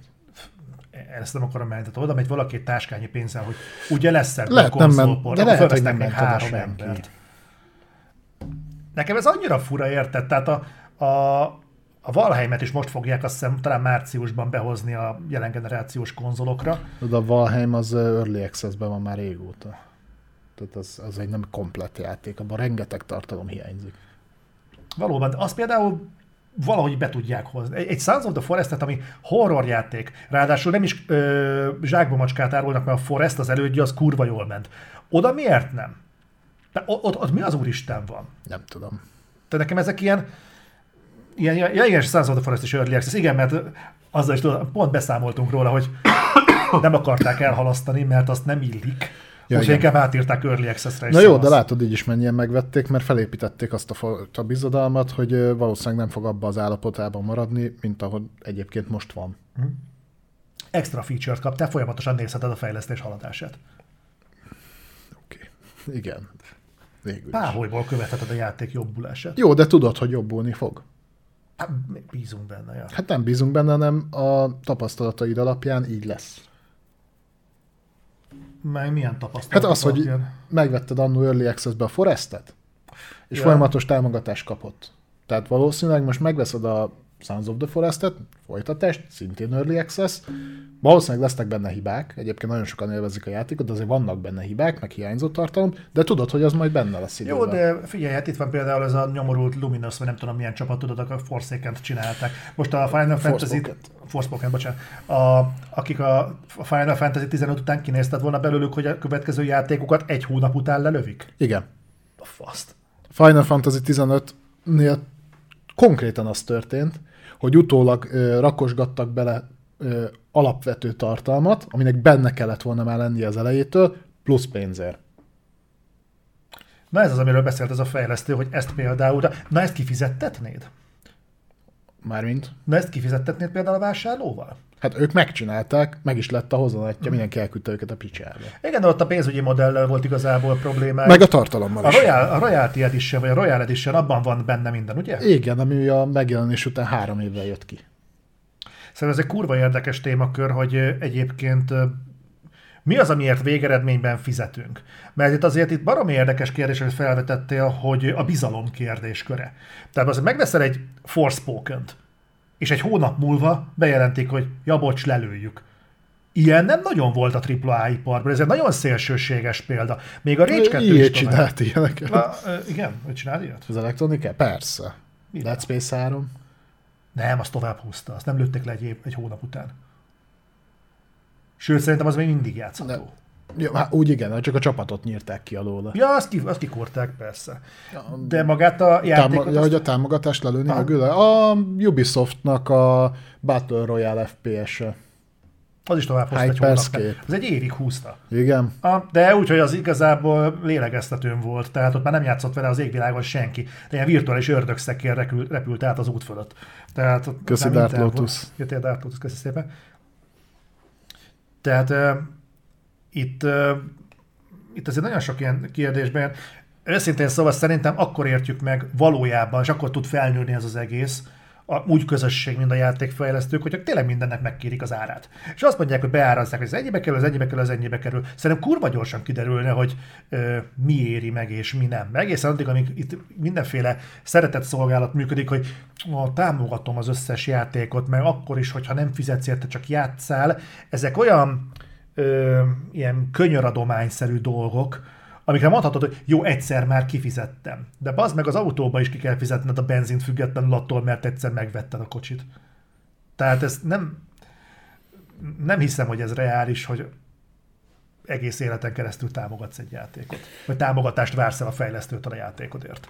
De szerintem ez nem elvárás, csak jó, nyilván itt is vannak léptékek. Tehát én mondjuk nem várom el azt, hogy egy, mit tudom én, 5-6 éves játékhoz a mai napig jöjjön patch az alapvető dolgokat azért javítgassák ki, mert a, amíg, amíg mondjuk megvan az a metszet, hogy még a játékod úgy fogy a piacon, tehát hogy adsz el belőle folyamatosan, addig szerintem belefér az, hogy mert sokszor egyébként ezekben a patchekben olyan dolgokat hoznak helyre, amit ők az eredeti játék kiadására is már úgy akartak megcsinálni. Tehát valószínűleg, amikor a projektet megcsinálták, akkor a projektmenedzsment részben ez benne volt. Hogy ennyi pénzünk van rá, abba tartozik bele X mennyiségű tartalom, ennek a 80%-át tudtuk kiadni hmm. megjelenésre, a, de a többi is úgy volt allokálva, közben folyamatosan adjuk el a játékot, akkor ez így legyen meg. Live ez megint más. De azért szerintem a ló túlsó oldalára se kell átesni, tehát ez a kiadok valahogy egy játékot, és hogyha nem fizettek, akkor soha többé nem nyúlok hozzá. Nem, nyilván nem. Ez, tehát nyilván az, hogy helyrehozod a játékot, azért én sem fizet, ö, számítani fel. Ezt, ezt úgy tekinteni kell, mint a garanciális ügyintézésre. Azok a dolgok, amik rosszul vannak, kalapáljátok ki. De azok, amik bónuszok, amik nem is voltak benne, hanem utólag jönnek hozzá, erre mondtuk régen azt, hogy plusz tartalom. Tehát, hogy plusz tartalom, az az uram, bocsá, az, az, az meg ne legyen ingyenes. Mert, mert az, attól több lesz a játéknak az értéke. De egy bug helyrehozása az plusz tartalom? Nem, azt mondom, hogy fix, amiket fixelni kell, azokat, azokat ne fizettessék ki. Ja, mert azok az ő hibáinak a helyrehozása. Uh-huh. Mint amikor kihívod a festőt, hogy javítsa ki azt, amit ott kihagyott a sarokban. Uh-huh azért ne fizettesse ki velem a kiszállást, meg nem tudom én, mint mert azt ő basztálnak, nem kéne ott lennie. De hogyha te kitalálod, hogy mégsem fehérnek akartad volna a falt, hanem az egyiket mondjuk ilyen szürkére, uh-huh. az igen, az feláras. Akkor, ki, akkor kijön újra, kiszám, lefesti, megszárad, szarakodik vele, igen. Azt, az, legyen, az legyen beárazva. Mert most egyébként nagyon sokan, úgy, tehát az, hogy például kapsz egy Director's Edition-t a, a csúcsúból, csúcsúból, a Last of Us-ból, azt, vagy azt be is, be is árazta a Sony. Be. 10 dollár. És azt mondta, hogy 10 dollár, ha azt akarod, hogy... Még próbálkoztak a Forbidden Westnél is, csak azt hiszem ott volt az, hogy beintettek neki, figyelj, azt mondtátok, hogy ez nem így lesz. Hát, igen, hogyha azt mondod, hogy nem fogsz érte pénzt kérni, akkor nagyon gennyes azt mondani, hogy ja, de mégis kéne a pénz. Hmm. De ez már megint kommunikációs technikai szarkeverés. Valamiért szerintem itt nagyon gyorsan ki fog derülni, melyik játék mennyit ér abban a pillanatban, amikor be fogják ezeket árazni. És mondom, nem azt, hogy, hogy helyrehozni a frame rate meg az ilyesmi. Egyébként milyen érdekes, hogy ez is, hogy abban maradt ennek a kommunikációja, mi? Emlékszel, amikor a, amikor a One X-et mondták, hogy 4K 60 FPS a Premiere-nél? Igen. Akkor még ez számított. Aztán, hogy rájöttek, hogy te figyelj már, nem attól fog egy játék 4K 60 FPS-sel menni, mert az Xbox esetünkben azt mondja, tehát 4K 60 FPS-t a fejlesztőnek kell vagy kiköhögtetni a játékból, attól nem fogja tudni, mert a Micro csinált egy ilyen konzolt. Most ugye volt ez a, majd a 12 teraflops megold mindent. Hát mit kiderült, annyira nem. Nem. Hát, meg hogy ray tracingelni tud. Hát, ja, halálom a ray tracing. Hogy hát, lehet, hogy tud. Az Atomic Heart történetesen Itt nem. ott. Lesz benne egy pocsolya, amiben majd megnézheted. Igen, a segre csúszik a nap. Meg ami aranyos, hogy tudod, a Watch Dogs Legion, hogy megjelenéskor tudta a ray tracinget, majd szépen lassan kivették belőle. Jó, mondjuk az Ubisoft. Igen, jó, Ubisoft. Lehet, hogy észre se vették, hogy véletlenül belerakták. Ez mi? Tudod, nem csillag az a keretén jó, Ez eddig nem tudott ilyet. Ezt kiraktam bele. Ma nem dolgozik itt. Kapcsoljátok ki, fasz se tudja, mit csinál. Na, de kicsit elkanyarodtunk, csak láttam, hogy még az időben úgy beleférünk. Azért Sejtettem, hogy azért dobtad be, mert nem akartad, hogy két és fél óra alatt végezzünk. Nem tennék ilyet. Tudom. Tudom, mert van szíved. No. Egyébként a közhiedelemmel ellentétben Balázs rendkívül érzékeny, úgyhogy Úgyhogy legyetek vele kíméletesek. Ja, bazd meg. Na, maradunk a Switchnél. Ja, sokat káromkodom, majd odafigyelek erre is. Mario. De most úgy írva, hogy MAR 10. Ez nem csupán egy szójáték, meg egy e, játék a karakterekkel. Március 10 egy ilyen Mario nap, mondjuk, hogy egy ilyen Nintendo ünnep, és készül rá Nintendo különleges akcióval, majd mindjárt belemegyünk mélyebben. Többek között lesz egy speciális kiadása a Switchnek, egy új bundle. De Nintendo-san, tehát azért ők nem mentek bele olyan dolgokba, hogy ne adj Isten, ne keressenek rajta egy fillért se, tehát nem ilyenek a, annyi, annyi a lényeg, hogy jönni fog egy új kiszerelés, lesz benne egy alap Nintendo, de nem az oled nem kell félni, tehát egy alap Nintendo Switch lesz benne. De nem befejezték a gyártását? Az OLED, OLED-es Switchnek? Nem, az oled tudom, hogy még gyártják, de a, a nem oled azt, azt ne, is? Persze.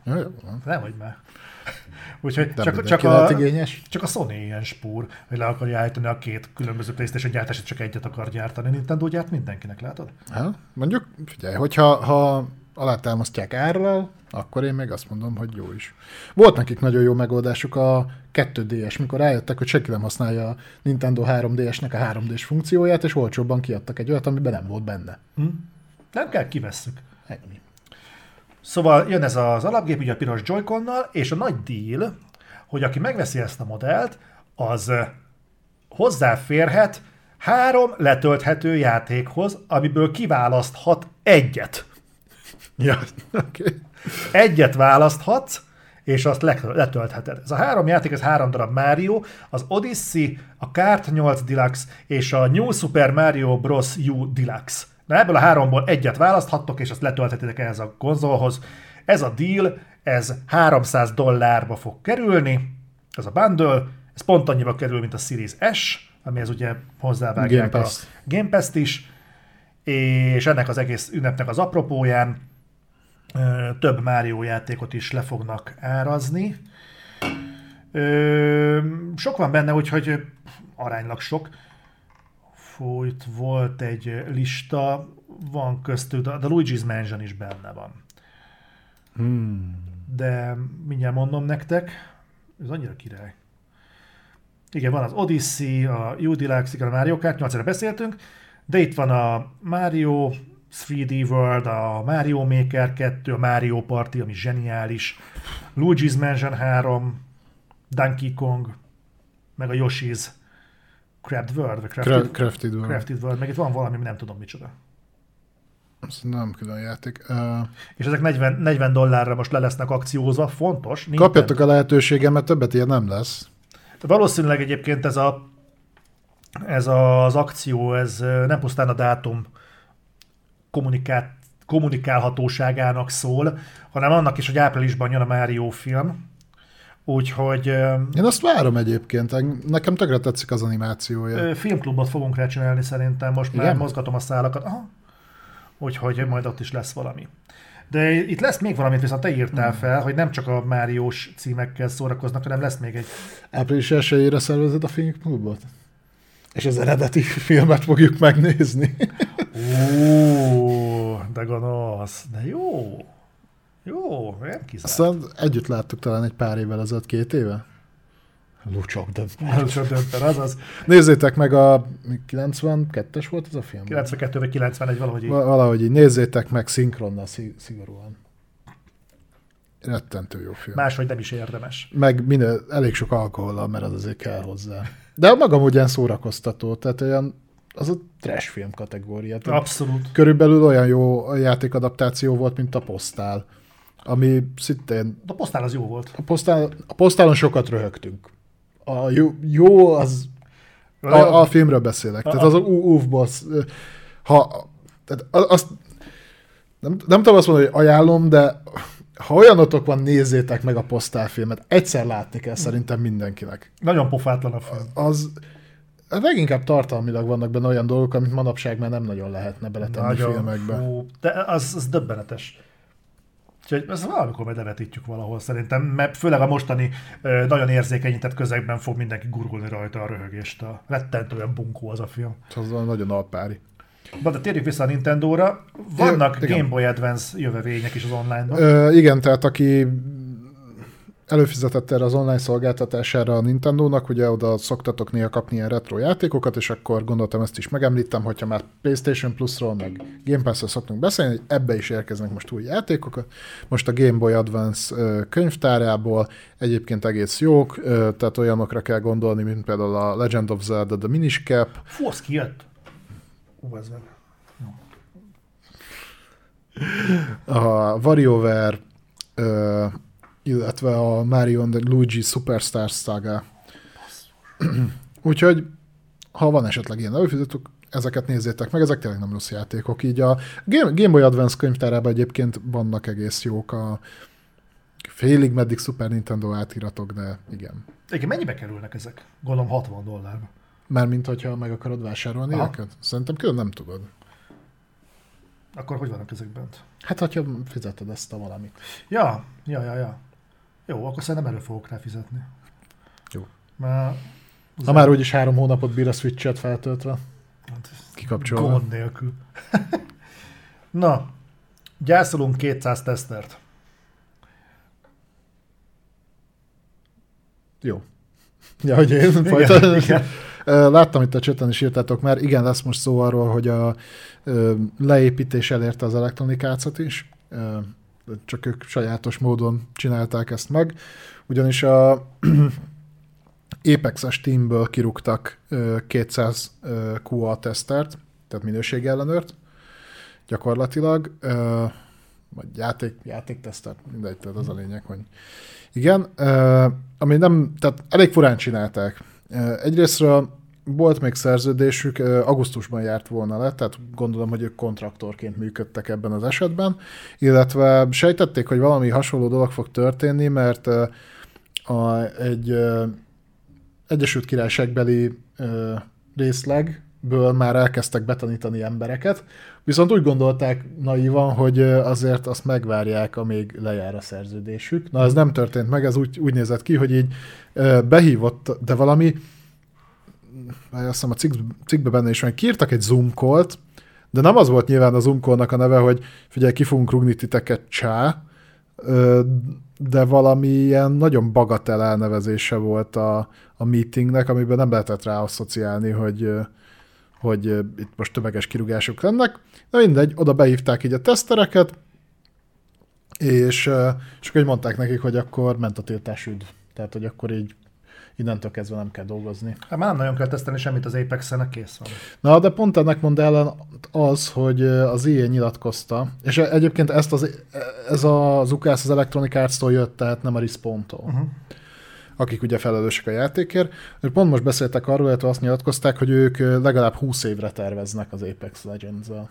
Igen. Mm. Ami az egyébként nem árt, hogyha van teszter, szerintem. Hát már kész van, úgyhogy igazából... Ja, persze, tehát ha, ha marad, na, na és akkor itt visszatérünk arra, hogyha nyilván, hogyha ugyanaz a content maradna 20 évig, akkor azt mondanám, hogy oké, okay, rendben. De ez egy live service játék, tehát itt azért folyamatosan változni fog a tartalom. Ö, lehet, hogy nem tudom, tehát lehet egyébként, hogy az innentől következő frissítésekhez amúgy nincsen szükség ennyi emberre. Engem meglepett, hogy 200 teszter van még mindig az Apex mögött. Ja, most már nem, de, de hogy ilyen sok teszter kell az Apexhez. Vagy bármilyen játék, az azért ez kurva sok, és ezeket fizetni. Ugye ez egy on- online ilyen? multiplayer játékba igen, szerintem kell. De viccelsz? 200 teszter, vannak komplet fejlesztő stúdiók, amiben ennyien vannak. Hát oké, okay, hát de... A, a, a, a nem Coalition, hanem az Initiative-ben összesen nincsenek ennyi. Jó, de abba gondolj bele, hogy egy Battle Royale játéknál, ahol mondjuk száz ember játszik egyszerre, ahhoz, hogy meg tud nézni, hogy hogy működik ez a játék, ahhoz fel kell tölteni a szervert. Hm. De én csak ebből indulok ki, hogy én erre tudok gondolni. Hm. Mondjuk akkor ez meg feltételezni, hogy MMO-t meg úgy tesztelnek, hogy akkor két millió ember. Ja, igen, tehát... De nem, ott ugye a, azt hiszem a Blizzard úgy szokta, hogy van ez a Friends and Family program, hogy amikor mondjuk MMO-t vagy hasonló dolgot fejlesztenek, akkor a Blizzardos alkalmazottaknak a családja meg a barátai kapnak hozzáférést, hogy minél többen tehát dolgozzanak ingyen, kvázi, de ja, egy Battle Royale-nál abszolút el tudom képzelni, hogy kell ennyi ember, hogy tényleg folyamatosan úgy tud a dolgokat tesztelni, hogy azzal a játékos számmal, ami mondjuk egy instanszon belül egyébként van. Szerintem a Warzone-t is hasonló módon tesztelik. De várj, 200 tesztelt rúgtak ki. Uh-huh. Mennyi lehet még bent? Hát nem tudom, más projekteken lehet, hogy. És ő helyettük is lesz más egyébként, tehát inkább arra ment ki az egész, hogy ahogyan csinálták, nem pedig az, hogy kirúgták uh-huh. őket, mert átveszi az ő feladatukat egy másik csoport, mondom, az Egyesült Királyságból, csak hogy ez, megint, ez megint kicsit olyan, mint a, az Activision-os dolog, tudod, hogy így, hát végül is akkor csá, tehát ez nem kell semmit indokolni, hiába van szerződés, az se számít igazából. Oké. Okay. Ezért ezeket egy oldalon fel lehet mondani, ezeket a szerződéseket? Hát, Amerikában ez picit máshogy van, mint nálunk. Nálunk azért és láttam, hogy írtatok itt a cseten többen is, hogy azért nálunk se olyan szigorú, de azért Európában egyébként szigorúbb szabályozása van ennek. Uh-huh. Tehát, hogyha neked van mondjuk egy ö, kötetlen munkaidejű, mármint, hogy tehát nem, ö, nincs megadva, hogy ettől eddig fogsz dolgozni, mondjuk egy évre írsz alá, vagy ilyesmi, és már túl vagy a, ugye a három hónapos próbaidőn, hogyha volt ilyen kikötés, és rendelkezel kötetlen, szerződő, kötetlen idejű szerződéssel, akkor az nem olyan egyszerű ez. Nem mondom, hogy nem lehet ilyet, de ezen mondhatják azt, hogy te holnaptól ki vagy rúgva, csak sok cég ezt azért nem, tetsz, nem teszi meg, mert utána nyakába varhatnak egy olyan munkaügyi pert, amit viszonylag nehéz megvédeni. Hát egy olyan országban, ahol a jogászkodás egy külön aknamező. Ahol mikrozod a macskát, és aztán perelsz. Ja, meg halláskárosodási per- perled az apple Az megvan, nem? De Nem volt meg? nem, nem, nem. Amikor Ez volt? ez amikor valaki mondta, hogy túl hangos az iPod, és beperelte az Apple-et, és az Apple te- kitette egy nyilatkozatot, hogy hogy kell kezelni a hangerő szabályzót. Jó, gyerek kötelezték? Ja, nem, nem, nem, ők mondták, hogy akkor, akkor innentől kezdve valamit mellékelnek, hogy kell a hangerő szabályzót kezelni. Akkor szerintem, ja, az hasonló dolgok Ha. megkerülése. Volt igen. ilyen. Látod. Figyelj, jó. Na, rátérünk a Ubisoftra. Két bekezdés erejéig. A Red Bull perelték, mert nem adott szárnyakat. Mi van? Ez jó. Az milyen lehet, a reklám alá ki kell írnod, hogy a kép csak illusztráció. Egyébként szerintem meglepő sok alá ki van apró betűvel írva. Ú. Lehet, hogy meglepődnénk. Nem, egyébként tényleg hűl az emberiség. Ez borzasztó. Tudod, csak eddig nem számoltunk utána. Volt oda, USA-ban valaki perelte az egyházat, mert nem esett az eső, Isten nem hozta. Kiszáradt a termés. De voltak ilyenek. Ezeknek a nézzetek utána, tehát egészen elképesztő perek voltak. No. Munkaügyi vizsgálat van a Ubisoftnál. Méghozzá a Beyond Good and Evil 2 fejlesztőivel szembe vigyázzatok. Tehát így belegondolsz abba, hogy nem készül a játék, na, mi történik? Ment a Ubisoft szétcsapni. Úgy néz ki. Hát nem a Ubisoft szétcsapni, hanem hogy mégis mi van? Mi, mi, tehát azt tudjuk, hogy a Beyond 2, Beyond Good and Evil 2 az így a development hell szerintem lassan már gyenge fogalom arra, ami ott zajlik. Meg a Ubisofton belül amúgy is. Tehát, hogy ott vannak stúdiók a Ubisofton belül, ahol el, elég nagy szar van, meg van, ahol még nagyobb. Na most a Ubisoft Montpellier, ahol zajlik, zajlik, megerősítés alapján még mindig zajlik a a Beyond 2 fejlesztése, hát ott, ott azért van gebasz, és ez feltűnt a francia munkaügyi hatóságnak is, és elindítottak egy ilyen vizsgálatot, hogy mégis mi történik, ugyanis például a Managing Director, nem próbálom, hívjuk Carmónának az a második neve. A Carmona. Gu- Gu- Guillem? Guillem? Guillem. Carmona. Ő így sunyiba így lesnisszolt, hogy ő se, szerintem már érezte, hogy jön valami. És mellette pedig azt tűnt fel egyébként a ö, munkaügyi hivatalnak, hogy így elmennek betegszabira az emberek, és nem jönnek vissza. Ez is a felmondás egy formája. Tehát, hogy így, mit tudom, elmennek egy hét betegszabira, aztán még egy hétre, meg még egy hétre, Ja. és meg még, meg még, és egyre többen csinálják ezt, tehát, hogy valami iszonyat nagy mennyiségű alkalmazott nem jön vissza betegszabadságról, hanem mindig egyre csak tologatja kifele. Tehát ez egyébként magával vonja, hogy miért nem marad a fejlesztés, mert nincsen fejlesztő, mert mindenki betegszabin van. Miért vagy betegszabin? Valószínűleg nem akarsz bemenni a munkahelyedre dolgozni. Vajon miért? Mi történhetett ott, ami miatt te nem akarsz oda menni? Mondjuk sok mindent megmagyaráz, hogyha azért csúszik a Beyond Good and Evil 2 fejlesztése, mert nincsenek bent a fejlesztők, de hat éve? Vagy mi? Mondjuk az is fura, ha egy cégnél hagynak hat évig. De nyilván vannak problémák. De mindenkinek van egy végső stádiumú betegsége van, vagy mi az Isten? Nem, hát ezt gondolom, hogy csak így tudják megoldani. Az mondjuk felvet egy másik kérdést, azt nem egészen értem. Tehát én tudom, hogy nem egyszerű a munkahelyváltás. Tehát tudom, én is volt, volt már, hogy bele voltam kényszerülve, és csak azért. Volt, ahol mondjuk saját elgondolásból, meg akármi, és tudom, hogy nem egyszerű új munkahelyet találni. Nem minden esetben egyszerű. De hogy egyébként így a Ubisoftban, akinek ilyen jellegű problémája van, tehát konkrétan mondjuk a vezetőséggel ö, van problémája módszertanilag, vagy, vagy zaklatták, vagy akármi, ők ö, miért nem próbálnak megváltani. Ráadásul egy olyan területről beszélünk, ahol aztán tényleg aránylag könnyű elhelyezkedni. Tehát, hogy jó vagy a szakmádban, akkor ha nagy cég nem is, de valamelyik indi biztos fel fog szívni. De múltkor volt ez, amikor visszavezette az Activision Blizzard ugye a, a, hogy vissza kell menni az irodába dolgozni, akkor azt hiszem három vagy négy fejlesztő csapat is mondta, hogy na ide jöhettek, hogyha nem, nem akartok így. Úgyhogy én is úgy gondolom, Ö, és azért egy időben elég jó játékokat gyártott a Ubisoft, tehát szerintem akik régebb óta ott vannak, azért ö, van már mögöttük egy olyan tudás, meg egy olyan portfólió, amivel szerintem elég jól tudnának mozogni így a, ö, az iparban. Hát drukkoljunk nekik, hogy megtalálják a számításukat, viszont ez nem mutat túl jó képet a Beyond Good and Evil állapotában. Nem, mert mi mutatott bár, bármikor is jó képet azzal Hát legutóbb a? Ubisoft nyilatkozta azt, hogy nem kell, nem kell beszarni, folyamatos a fejlesztés, tehát az nem állt le. Mhm. Ezek szerint nem is halad. Hát így, hogy nincs, aki fejlesz, így nem olyan meglepő. Í- így azért nehéz. Ellenben, ennek ellent mond a következő hír. Ö, Történetesen ez az egyik hír, amit nem olvastam. Ja, akkor Ö, felvezessem? Légy szíves. Nem Ö, tehát most ugye múltkor nagyon erősködött a Ubisoft, tudjuk, hogy bajok vannak, nem csak fejlesztési fronton, minden fronton, pénzügyi fronton is, minden. Én fenntartom továbbra is, hogy a kínaiak lassan majd behúzzák őket. Viszont ugye egyrésztről erősködtek, hogy az E3-ra kivisznek majd egy rakat mindent, másrésztről pedig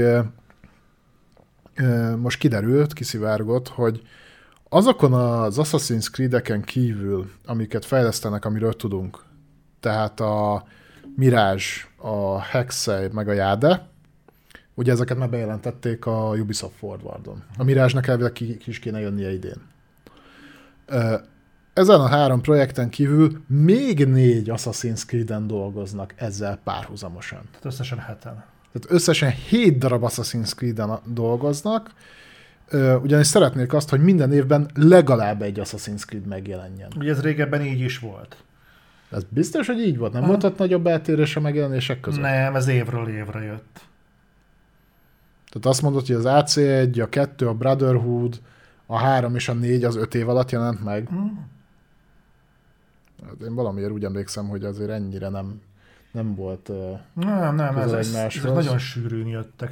Az első, az els, a második az nem ö, a második az nem egy éven belül követte az elsőt, de a másodiktól kezdve úgy tudom, hogy évente jöttek. Mm. Úgy emlékszem, hogy évente jöttek. Szerinted tartott az Assassin's Creed franchise, Nem. hogy évente el tudjanak adni legalább egy Nem, ac szerintem nem az, nem az Assassin's Creed franchise nem tartott, hanem a Ubisoft. Szerintem az AC-ból ki lehetne hozni egyébként rengeteg mindent. Én de el tudnék képzelni ö, Assassin's Creed-et mondjuk horror játékban. El tudnék képzelni egy Assassin's Creed témájú, akár taktikai, mm, ilyen felülnézetes stratégiai játékot is. Tényleg el tudnék képzelni ilyet. El tudnék képzelni Assassin's Creed témájú sportjátékot. Mondjuk lovas játék, hasonló lenne, mint a Racer uh-huh. a Star Warsban. De, és sok mindent el tudnék képzelni, az az igazság, hogy a Ubisoft volt. Kalózos multiplayer játék? Kalózos multiplayer játékot el tudnék képzelni Assassin's Creed-be. Én azt nem tudom elképzelni, hogy ezt a Ubisoft le tudja tenni. És egyébként a másik, amit nem tudok, hogy ki a bánatos lótüdő dolgozik ezeken? Kik? Van nekik. Ugye a Ubisoftnak van a... Ö, tehát ő foglalkoztat a legtöbb kiszervezett munkást. Tehát kontraktorból a Ubisoftnál több van egyébként, mint a nagyobb, a nagyobb kiadóknál. Hm? Így rengeteg-rengeteg kiszervezett munkaerőt használ. Én picit belemennék arra, mert kaptunk konkrét információt, hogy mik lennének ezek a játékok, Na. legalábbis minek készülnének. A Project Raid nevezetű, a, min a Ubisoft Chengdu fog dolgozni. Az Kína, vagy hol? Hát, vagy, hát ott a um, Ubisoft Indus és ö, Euphrates között lehet valaki. Azok mindig jók voltak, legutóbb oda kellett delegálni valami francia. Kína, az Kína. Na, akkor a kínaiak fognak rajta dolgozni. Project Raid négyen, né, néven fut. Ez egy négyfős kooperatív ö, PvE játék. Működhet, tehát nem, nem, nem tudom elképzelni, de akár működhet is, és ez mind Assassin's Creed témában. Ez mind Assassin's Creed, amiken végig fogunk menni. PvE, nem, nem, nem, nem tudom elképzelni, hogyan fognak abból PvE-t csinálni, de A, hát ez kvázi egy Division. Na értem, csak AC tematikájú Divisionnek tűnik nekem eb- ebből. Hát AC te- tematikájú Division, az gyakorlatilag a Brotherhood-tól kezdve az Assassin's Creed-eknek a multia. Nem, nem, nem, az, az, a, az sem a multi volt. Hát, nekem az a bajom egyébként, hogy a multik az Assassin's Creed-ekben korábban nem működtek. Ne voltak bennük. Persze, persze. Csak ilyen nagyon elfuserált, ö, tehát a a single player gameplayt akarták átültetni multiba, és ott volt az, hogy meg kellett találnotok egymást, be kellett ö, s- ö, olvadni a tömegbe, uh-huh. meg le kellett ülnöd ide és úgy kellett tenned, mint bárki más, és kiszúrni, ki, ki, ki mozog idegenül, és akkor azokra lecsapni. Uh-huh. És hogyha véletlenül civil töltél meg, akkor pont levonás volt, meg ilyenek. Jó ötlet volt, csak játék közben nem működött. Hát meglátjuk. Terveznek egy ilyet, nyilván gondolom live service-ként fog működni. Aztán a Ubisoft Sofia dolgozik a Project Nebulán, ami ami egy aszték tematikájú lesz? Ebből kiindulva. Itt azt írják, hogy India, aszték birodalom és mediterrán. Mondjuk a három nem tudom, hogy függ össze. Lehet, hogy egy ilyen területet fog össze. Egy ilyen nagyobb területet. Hmm, Közép-Amerika és India? Igen. Elképzelhetőnek tartom. Aztán van a Project Echo, amin a Ubisoft Annecy dolgozik. Ez egy cloud technológián, tehát felhő technológián alapuló multiplayer játék lesz, szintén Assassin's Creed. Illetve a negyedik projekt, a Project Nexus, ez pedig egy VR AC. Ma, mert szerintem nem kockáztatok nagyon, hogy bedobom, szerintem ez PSVR 2-re is fog érkezni. Kizártnak tartom, hogy azt megpróbálják megspórolni.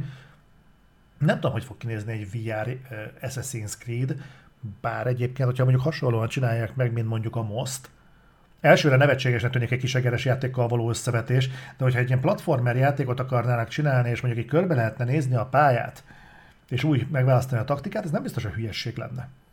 Ezt jobban el tudnám képzelni egy Sprinter Cell-ben, de abban is működhetne. Nem azt egyszerű VR-ra implementálni, úgyhogy az biztos nem lesz.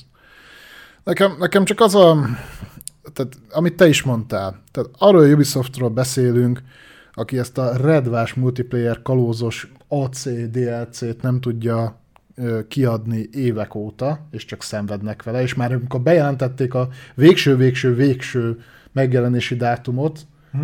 És tartottak belőle egy Ubisoft forwardot, hogy így fog kinézni, azt is elhalasztják. Uh-huh. Uh, illetve arról a Ubisoftról beszélünk, aki a Beyond Good and Evil 2, amit egyébként azon a három emberen kívül, aki ezt kívánta, szerintem már nem vár senki, nem tudja kiizzadni magáról. Arról a Ubisoftról beszélünk, ahol a 30 éves játékoknak a remake nem tudják elkészíteni. Ugye a pop remake az újra kellett kezdeni a fejlesztést egy remake-nél. És azért a Prince of Persia, a Sense of Time nem volt se túl hosszú, se túl komplikált. Ráadásul sokban nem is tért el az Assassin's Creed-ektől, tehát azért azt meg lehetne csinálni bőven. És akkor még nem beszéltünk arról, hogy hol a francban van az Avatar játék, nem beszéltünk Star Wars játék. Star Wars játék, tehát hogy hol van mondjuk a Splinter Cell. Splinter Cell. Tehát, itt elég sok minden van, és ehhez képest kiderül, hogy dolgoznak egy rakás Assassin's Creed-en, bár hogyha tényleg ennyi AC játék van fejlesztésben, akkor kezdem sejteni, hogy miért generált ekkora mínuszt a Ubisoft a legutóbbi pénzügyi jelentésben vagy ennyi csapatot kell fizetni. A és valaki ki fogja találni egyébként, hogy tudod, mi lenne még jó ötlet? Na mi? Hát mondjuk elkezdenénk 13 Far Cry projektet is. Mert ha valamire, arra még szüksége van a piacnak. Tudod, mi van? Van egy tippem. Nem biztos, hogy igazam lesz. A Project Raid ebből a Shengdus fejlesztésből, ez egy kínai projekt. Ez a négy, négy játékos co PV-je. Szerintem ez mobilra fog érkezni, és szerintem a Tencentnek a keze van benne. Ö, mobilra jön egy kínai, a AC már az a Jade a Assassin's Creed Jade, azt tudjuk, hogy az a kínai piacra, kínai piacra megy, uh-huh. és mobil lesz. Uh-huh. Tehát, hogy az igen. Lehet, hogy ez is, uh-huh. de az mindenképpen. Mondom, ez engem nem lepne meg, hogyha ha így lenne. Hát figyelj, valahogy terjeszkedni kell ott is, mert különben az életben nem veszi meg őket a Tencent. Én csak abban reménykedek, hogyha oda kerül a sor, és most már tényleg nem érdekel, mi történik a Ubisoft-tal. Engem már csak az érdekel, hogy a franchise-aik hova kerülnek. Mert azt nem szeretném, hogyha vinnék magukkal mindet Kínába, mert akkor abból triple megjelenés már nem lesz. Az, az megy mind a mobil piacra, tehát hogy akkor a következő Heroes of Might and Magic, ami meg fog jelenni, az egy mobilos ilyen mikrotranszakciós most lesz például. Tehát ebben, talán ez, hogy akkor a franchise-okat szétárulják. Ennyi, ennyi ö, hogy mondjam, gógyit viszont nem feltételezek a Ubisoftból. De ne legyen igazam. No, egy siker sztori. Kijött, ma már beszéltünk a Sons of the Forestről, és úgy néz ki, hogy nagyon sokan várták, vártátok, mert bődületes mennyiségben fogyott. Ugye itt szoktunk beszélni arról, főleg az elmúlt hetekben, hogy milyen eladási számok vannak itt az iparban. Tehát, hogy egy hónap alatt, vagy a tárgyévben elment egy millió bajonetta, meg hogy talán decemberig elment 12 millió God of Nem, az elment egy pár hét alatt. Az pár, igen, igen. Pár hét alatt elment 12 millió God of War, meg, vagy nem, nem, hogy volt? 12? Mindegy. Jól fogyott. S- nagyon jól fogyott. Na most kijött egy olyan hír, hogy a Sons of the Forestből egy nap alatt elment 2 millió darab. Egyetlen nap alatt. Na most így őszintén szólva, ez, ez indi léptékkel elképesztő, és a játék még mindig Early Access-ben van. Így van. Úgyhogy, úgyhogy ez egy nagyon szép szám, és, és csak gratulálni tudom. Így van. Ugye ez volt a Steam fennállása óta a legnagyobb számban wishlistált, eh, tehát kívánság listára tett játék, úgyhogy nagyjából lehetett tudni, hogy ez jól fog teljesíteni. Most az már több mint 50 ezer review után a nagyon pozitív visszajelzésben van, ami megint csak egy Early Access indie játéktól azért nem semmi, illetve most volt egy update, hogy végre lenyomta valami az eladásokat, a Steam charton, a Steam hivatalos listáján, ez pedig nem más, mint a Steam Deck, ami visszakerült az élre. Nyilván, aki meg akarta venni a Sons of the Forest-et, az első körben megtette már. Mármint több Steam Deck fogyott, mint Sons of the Forest? Vagy mi? Hát a wishlist, vagy a mi az Isten, az Isten ott van? Olvasd el máskor a hírt. Azt hittem, hogy, hogy tételesen fölírt. Tehát én hittem annak, amit odaírt, Itt és kiderült. hogy Bevétele... Ö, Árban lenyomta, az oké. Okay. Igen. Nem, hát ez a... Ja. Igen, több.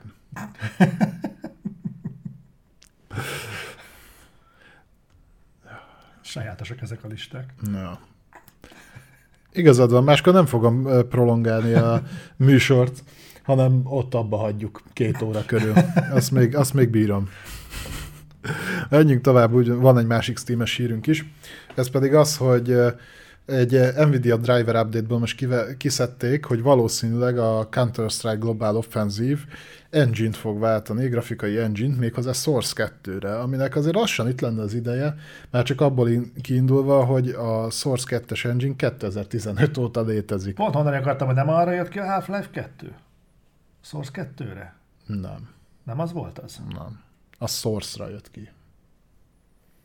Ja, jó. A Half-Life 2, meg a Counter-Strike Source is a Source-nak az első iterációjára. De azért A, a Left 4 Dead 2 Ó. már azt hiszem Source 2-re jelent meg, portolták a ö, nem Heroes of the Storm, mi a, a Dotát, a Dota is Source 1-en jelent meg, és Source 2-re portolták. Nekem ezért volt fura, én azt hittem, hogy már régóta ezen fut a Counter-Strike, de elvileg nem. Nagyon érdekes volt, mert a cikk megemlíti, hogy állítólag ennek a az oka, hogy ez ilyen későn történik meg, az, hogy a Valve-nél senki nem szeret játékot fejleszteni. Ilyen meglepő.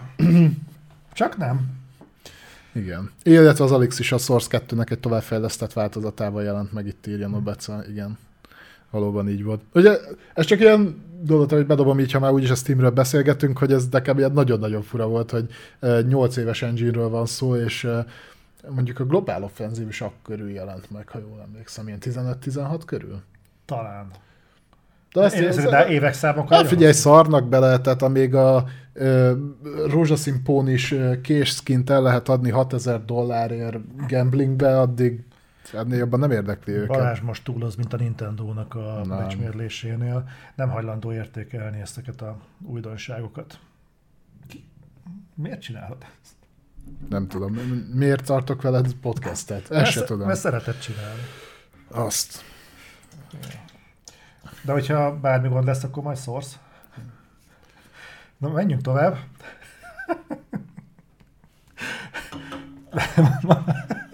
az a keserű tekintet. Aki csak hallgat minket, az nem látja.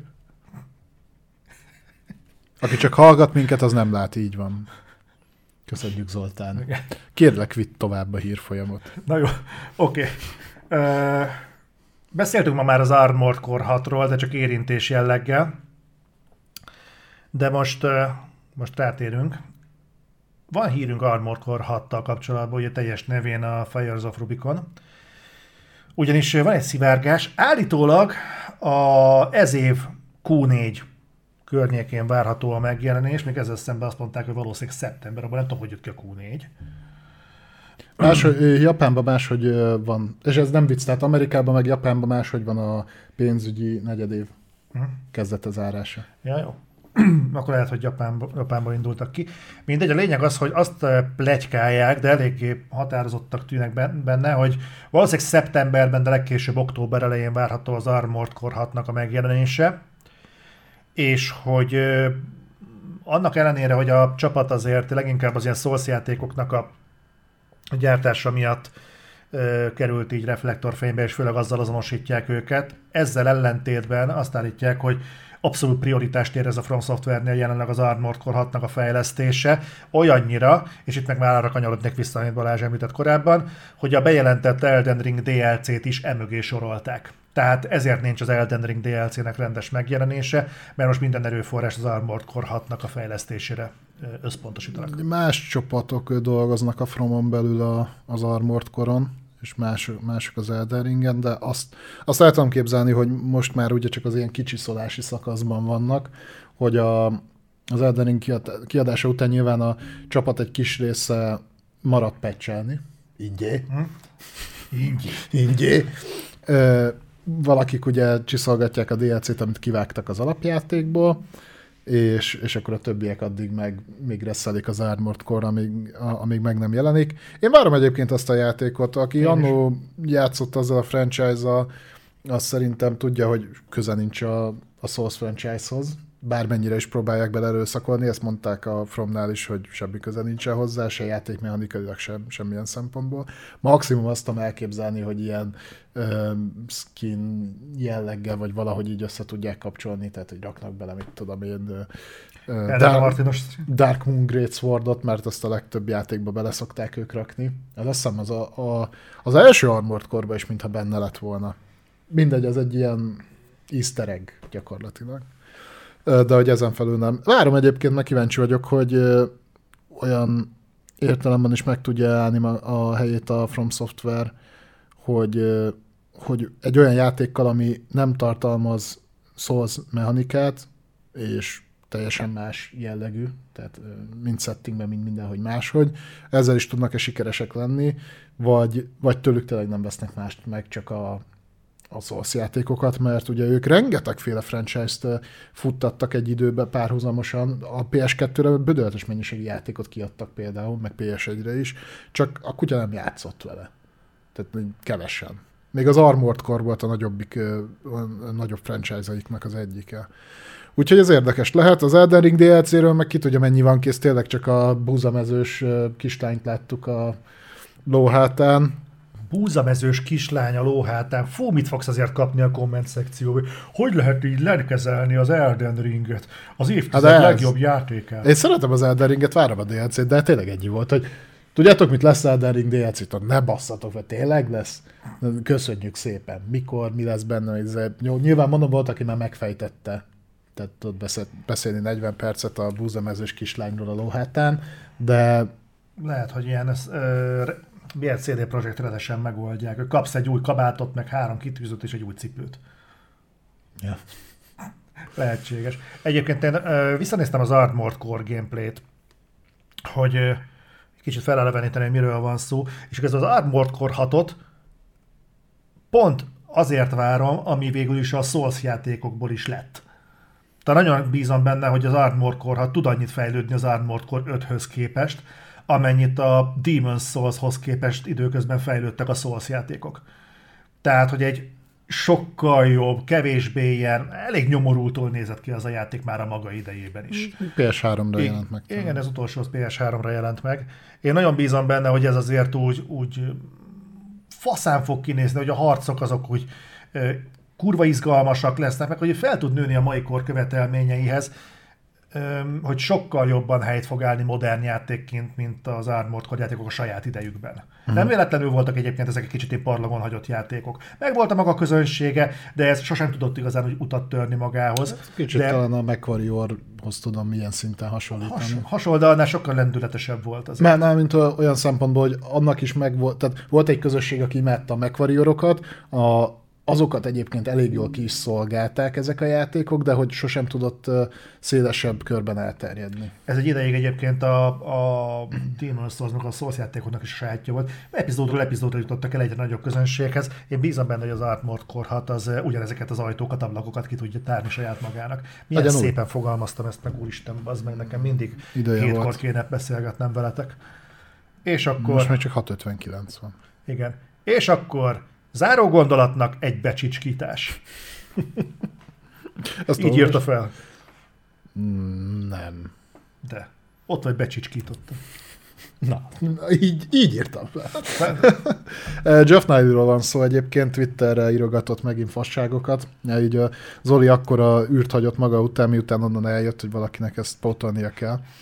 Ö, Egy ilyen izé, na, nagyon, nagyon menő szóviccet nyomott be. Igen. Hát a, ugye a Nintendo-nál van ez a, a Ma- Mario franchise-on belül van ez a Let's Go, tudod, ez a Mario mondja mindig, és akkor ő, ő ezzel kezdte a tweetjét, hogy let's zárójelben not go, tehát a- ahelyett, hogy menjünk, hogy ne menjünk, ö, arra volt igazából kivezetve az egész, hogy az E3 kb. bekaphatja, mert még a Nintendo sem megy ki rá. De ők nem is szoktak kint lenni. Mi, el- dehogy nem Nintendo. Nintendo. Nintendo minden esetben. A Nintendo-ra hozták létre annó kvá- kvázi az E3-at. Csak, csak nagyon nem emlékszem Nintendo-s stage-re. Az E3. Hogyne, ott volt a... Mi az Isten volt a neve? Treehouse, Nintendo Treehouse. Az mindig az E3-on belül volt. És ott tartották akkor a directeket is, emlékszel? Baszki, tényleg? Jó, azért nem emlékszem rá, mert mindig szartam rá, nem néztem meg. Jó, oké, megvan, megvan, megvan, oké. Na, hogy, hogy még ők sem mennek ki, ugye tudjuk, hogy nem lesz ott se a Sony, se pedig ugye a Microsoft, rájöttek, hogy tök fölösleges, és ugyan, ugye mondtam erre az a műsor közepén, hogy elvileg a Ubisoft és a Konami is nagyon készül rá, de most úgy őszintén a, a, a Konami szerintem csak azért megy ki az E3-ra, mert ők annyira jeles képviselői voltak a gamingnek az elmúlt pár évben, hogy nem tudják, hogy az már nem menő. Nálunk ez nem szokott. Mikor kiadtuk az utolsó Metal Gear-t, akkor még nagyon ment az E3. Mikor volt? A 10 éve. Ja. A, a Ubisoft meg a Ubisoft, tehát hogy igazából nem tudom, mit vinnének oda ki. Ti konkurencia hiányában leuralhatják az E3-at. Itt elfelejtettem megköszönni Pepannak a 15 hónapot, ugye köszi szépen.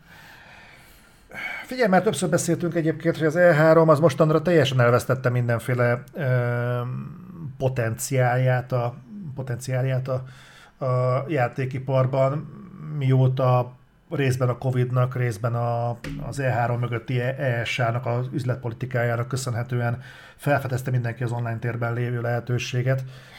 Így nem érdemes csodálkozni azon, hogy mindenki a, a költséghatékonyabb megoldások felé tör. Még csak ezt sem mondanám, csak nincs értelme. Milyen érdekes, hogy ezek a csapatok egyébként ki tudnak jönni mondjuk egy Gamescom-ra. Mert valószínűleg ott nem a le- lehúzás a cél. Tehát a Gamescom örül, ha megjelenik, tehát még az sem, hogy valamennyit biztos kell fizetniük, de gondolom ilyen potom összegeket, mert egy Gamescom azzal vonz be embereket, hogy ezek a kiadók vagy platformholderek ott vannak. Tehát ők nem azon akarnak meggazdagodni, hogy ö, brutál pénzeket elkérnek, főleg akkor nem, amikor E3-as idősávban, az utóbbi években ugye még, még ott voltak ezek a nagyok, E3-as idősávban tartottak egy online konferenciát egyébként színpadi jelenlét már nem is nagyon volt. Jó, ennek a Covid-nak is volt hozzá köze, de hogy elkérni egy csomó pénzt azért, hogy leadj egy trélert a neten, mert ott E3 idősávban nyilván nem. Tehát, hogy minek? Most őszintén, le fog menni valószínűleg egy PlayStation Showcase az E3 előtt, az Xboxnak lesz egy nagyobb konferenciája az E3 előtt, Direct is biztos lesz még, Nintendo Direct, ott lesz a Summer Game Show, ami ott lesz előtte. mi marad? Mi az, amire oda akarsz te ott figyelni? A ezért developer digitálnak a ö, 20 perces majomkodása A megint? Vagy, Devolverre? vagy a Devolvernek, igen. Tehát, hogy Tudod, hogy mi mutatná egyébként az E3-nál azt, hogy kicsit magukba szállnak, és egy ilyen ön, hogy van, önvizsgálatot tartanak, és jutnak valamire? Leülnének a Jeff, Jeff-fel, a Jeff Neely-vel, és azt mondanák, hogy na, Jeff, mibe kerül, hogy ne legyen Summer Game Fest, és gyere vissza az E3-ra? szerintem nem tudnának neki annyit adni. Tudnának. Biztos vagyok benne. Csak egyébként ebből látszik, hogy az E3 még mindig abban a hitben van, hogy majd ő megmondja a saját árazását, és nem veszi észre, hogy előtte le fog menni a Summer Game Fest, legalább akkora nézettséggel, mint az E3 fénykorában, és, és az a Geoff, aki anno ezt az egészet levezette, az, az viszi. Sőt, ő viszi a Game Awards-ot. Meg bármi, ami érdekli az embereket, azt az az ember csinálja, aki A annó Gamescom-on is ő szokott lenni. Ha, igen. Tehát ez az ember gyakorlatilag egybeolvadt a játékiparral. Ha az E3 vissza akarja szerezni ezt a fajta státuszát, az első az lenne, hogy a Joffot az visszacsábítják az E3-nak a színpadára. De ez lenne a nulladik lépés. És abból kiindul, hogy ez máig nem történt meg, én úgy gondolom, hogy szerintem amíg ő nincs ott, addig az E3-at azt szerintem teljesen el lehet felejteni. És itt feltüntettél egy olyan gondolatot, ami szerintem egyébként teljesen csőben van, hogy meg fog valósulni. Ez itt a vége? Aha. Ez pedig az, hogy akkor, így, akkor elmondom, hogy szerintem senki ne lepődjön meg, hogyha belátható időn belül, te ott márciust írtál, de akár mondjuk rá egy hétre vagy ilyesmi, be fogják jelenteni, hogy A márciust arra írtam, hogy tavaly márciusban jelentették be, hogy törlik. uh-huh. Tehát, hogy bőven benne vagyunk az időben, hogy heteken belül bejelentsék, hogy Úgyhogy ebben bőven benne ide. van, hogy srácok, érdeklődés hiányában, már nem mint a részletekről lévő érdeklődés hiányában, hanem kiállítói érdeklődés hiányában az E3, hozzáteszem, ismét elmarad. Nem lenne meglepő.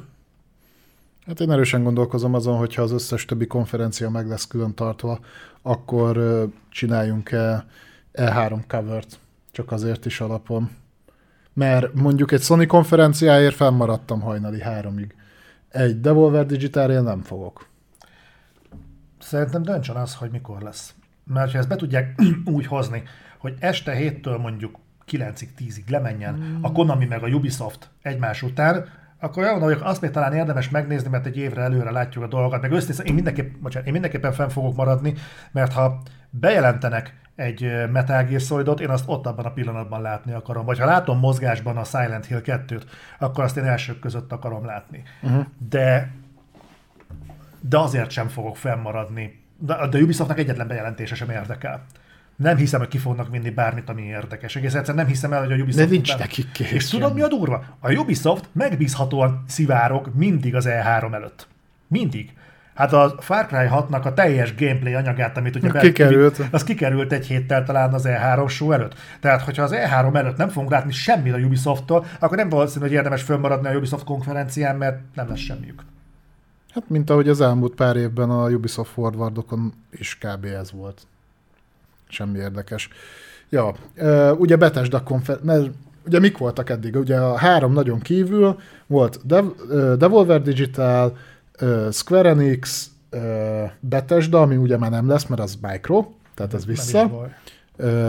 Square Enix szerintem nem lesz, mert a Square Enixnek mutogatni valója Final Fantasy van, a Final Fantasy-t a PlayStation Showcase-en fogják mutogatni, azon kívül nem nagyon van most náluk más játék, még talán a Dragon Quest-et lehetne, de csak azért az egy játékért nem húznak fel egy sót, tehát ők nem. Nekik amúgy sem volt egyetlen egy, azt hiszem egyetlen egy színpadi jelenlétük volt, egyébként mindig csak ilyen trélereket dobtak ki, ha visszaemlékszel. Uh-huh. Tehát az, az megint nem. Tehát akkor tényleg Ubisoft, Konami, Devolver, és ennyi. Meg uh, szoktak le, a híres neves PC Gaming Showcase, ami, uh, ami a legcringe fos évek óta mindig, Az nagyon... és borzalmasan unalmas. Uh, ja, a Koch Media. Tényleg a Koch Media. Koch Media. Uh, meg, ja, de ők nevezték át magukat arra arra kibaszott mély... Playon. Playon. Play, Playon, Playon. Playon, Playon. Playon. Na még nekik lehet, meg szokott lenni itt ilyen non fejlesztők VR gyülekezete, az a nem is tudom milyen néven futott tavaly, vagy tavaly előtt, de Nekem valamiért piac hatásom tudod, azt, azt szerintem külön nem, tehát utólag megnéztük, de valami borzalmasan szar volt, tehát egy ilyen jellegű dolgok miatt nem. A Konami engem is érdekelne, de nekem abból az is hogyha másnap megnézem az összefoglalót, azt a két trailer. De mondom, ott is szerintem az érdekesebb címek kin lesznek a PlayStation Showcase-en. Az biztos, hogy én közvetíteni fogom. Aztán, hogyha betársulsz, betársulsz, örülnék, ha itt lennél, de ha nem, azt is teljesen meg tudom érteni. Én mindenképpen ott leszek, hogy, hogy lássam mozgásban. Péntek délután 5 órakor is nehéz elviselni, nem, hogy mit tudom, hétfő hajnalban, háromkor. Megszokod. Meg hozok bort. Azt a 30 üveget, amivel tartozol? Én tartozom. Hát mert mindig nekem lett igazam. De akkor is te hozod. Ja, értem. Jó, srácok, ez lett volna már a, a reflektor. Jövő héten még lesz, ugye? Jövő héten lesz reflektor. Jövő héten Az a terv. Jövő héten még lesz. És akkor tartsátok fejben március 25 szülinapi OVS, illetve augusztusban lesz valamilyen nyári megmozdulásunk. 80% hogy ez megvalósul, de gyertek fel Discordra, és hogyha szubok vagytok, akkor meg nézzétek a támogató Dumáldát, mert minden info, ami csak jön, elsőként ott kerül megosztásra. Jó? De. Köszönjük, hogy itt voltatok. Találkozunk jövő héten, hétfőn. Ciao. Sziasztok!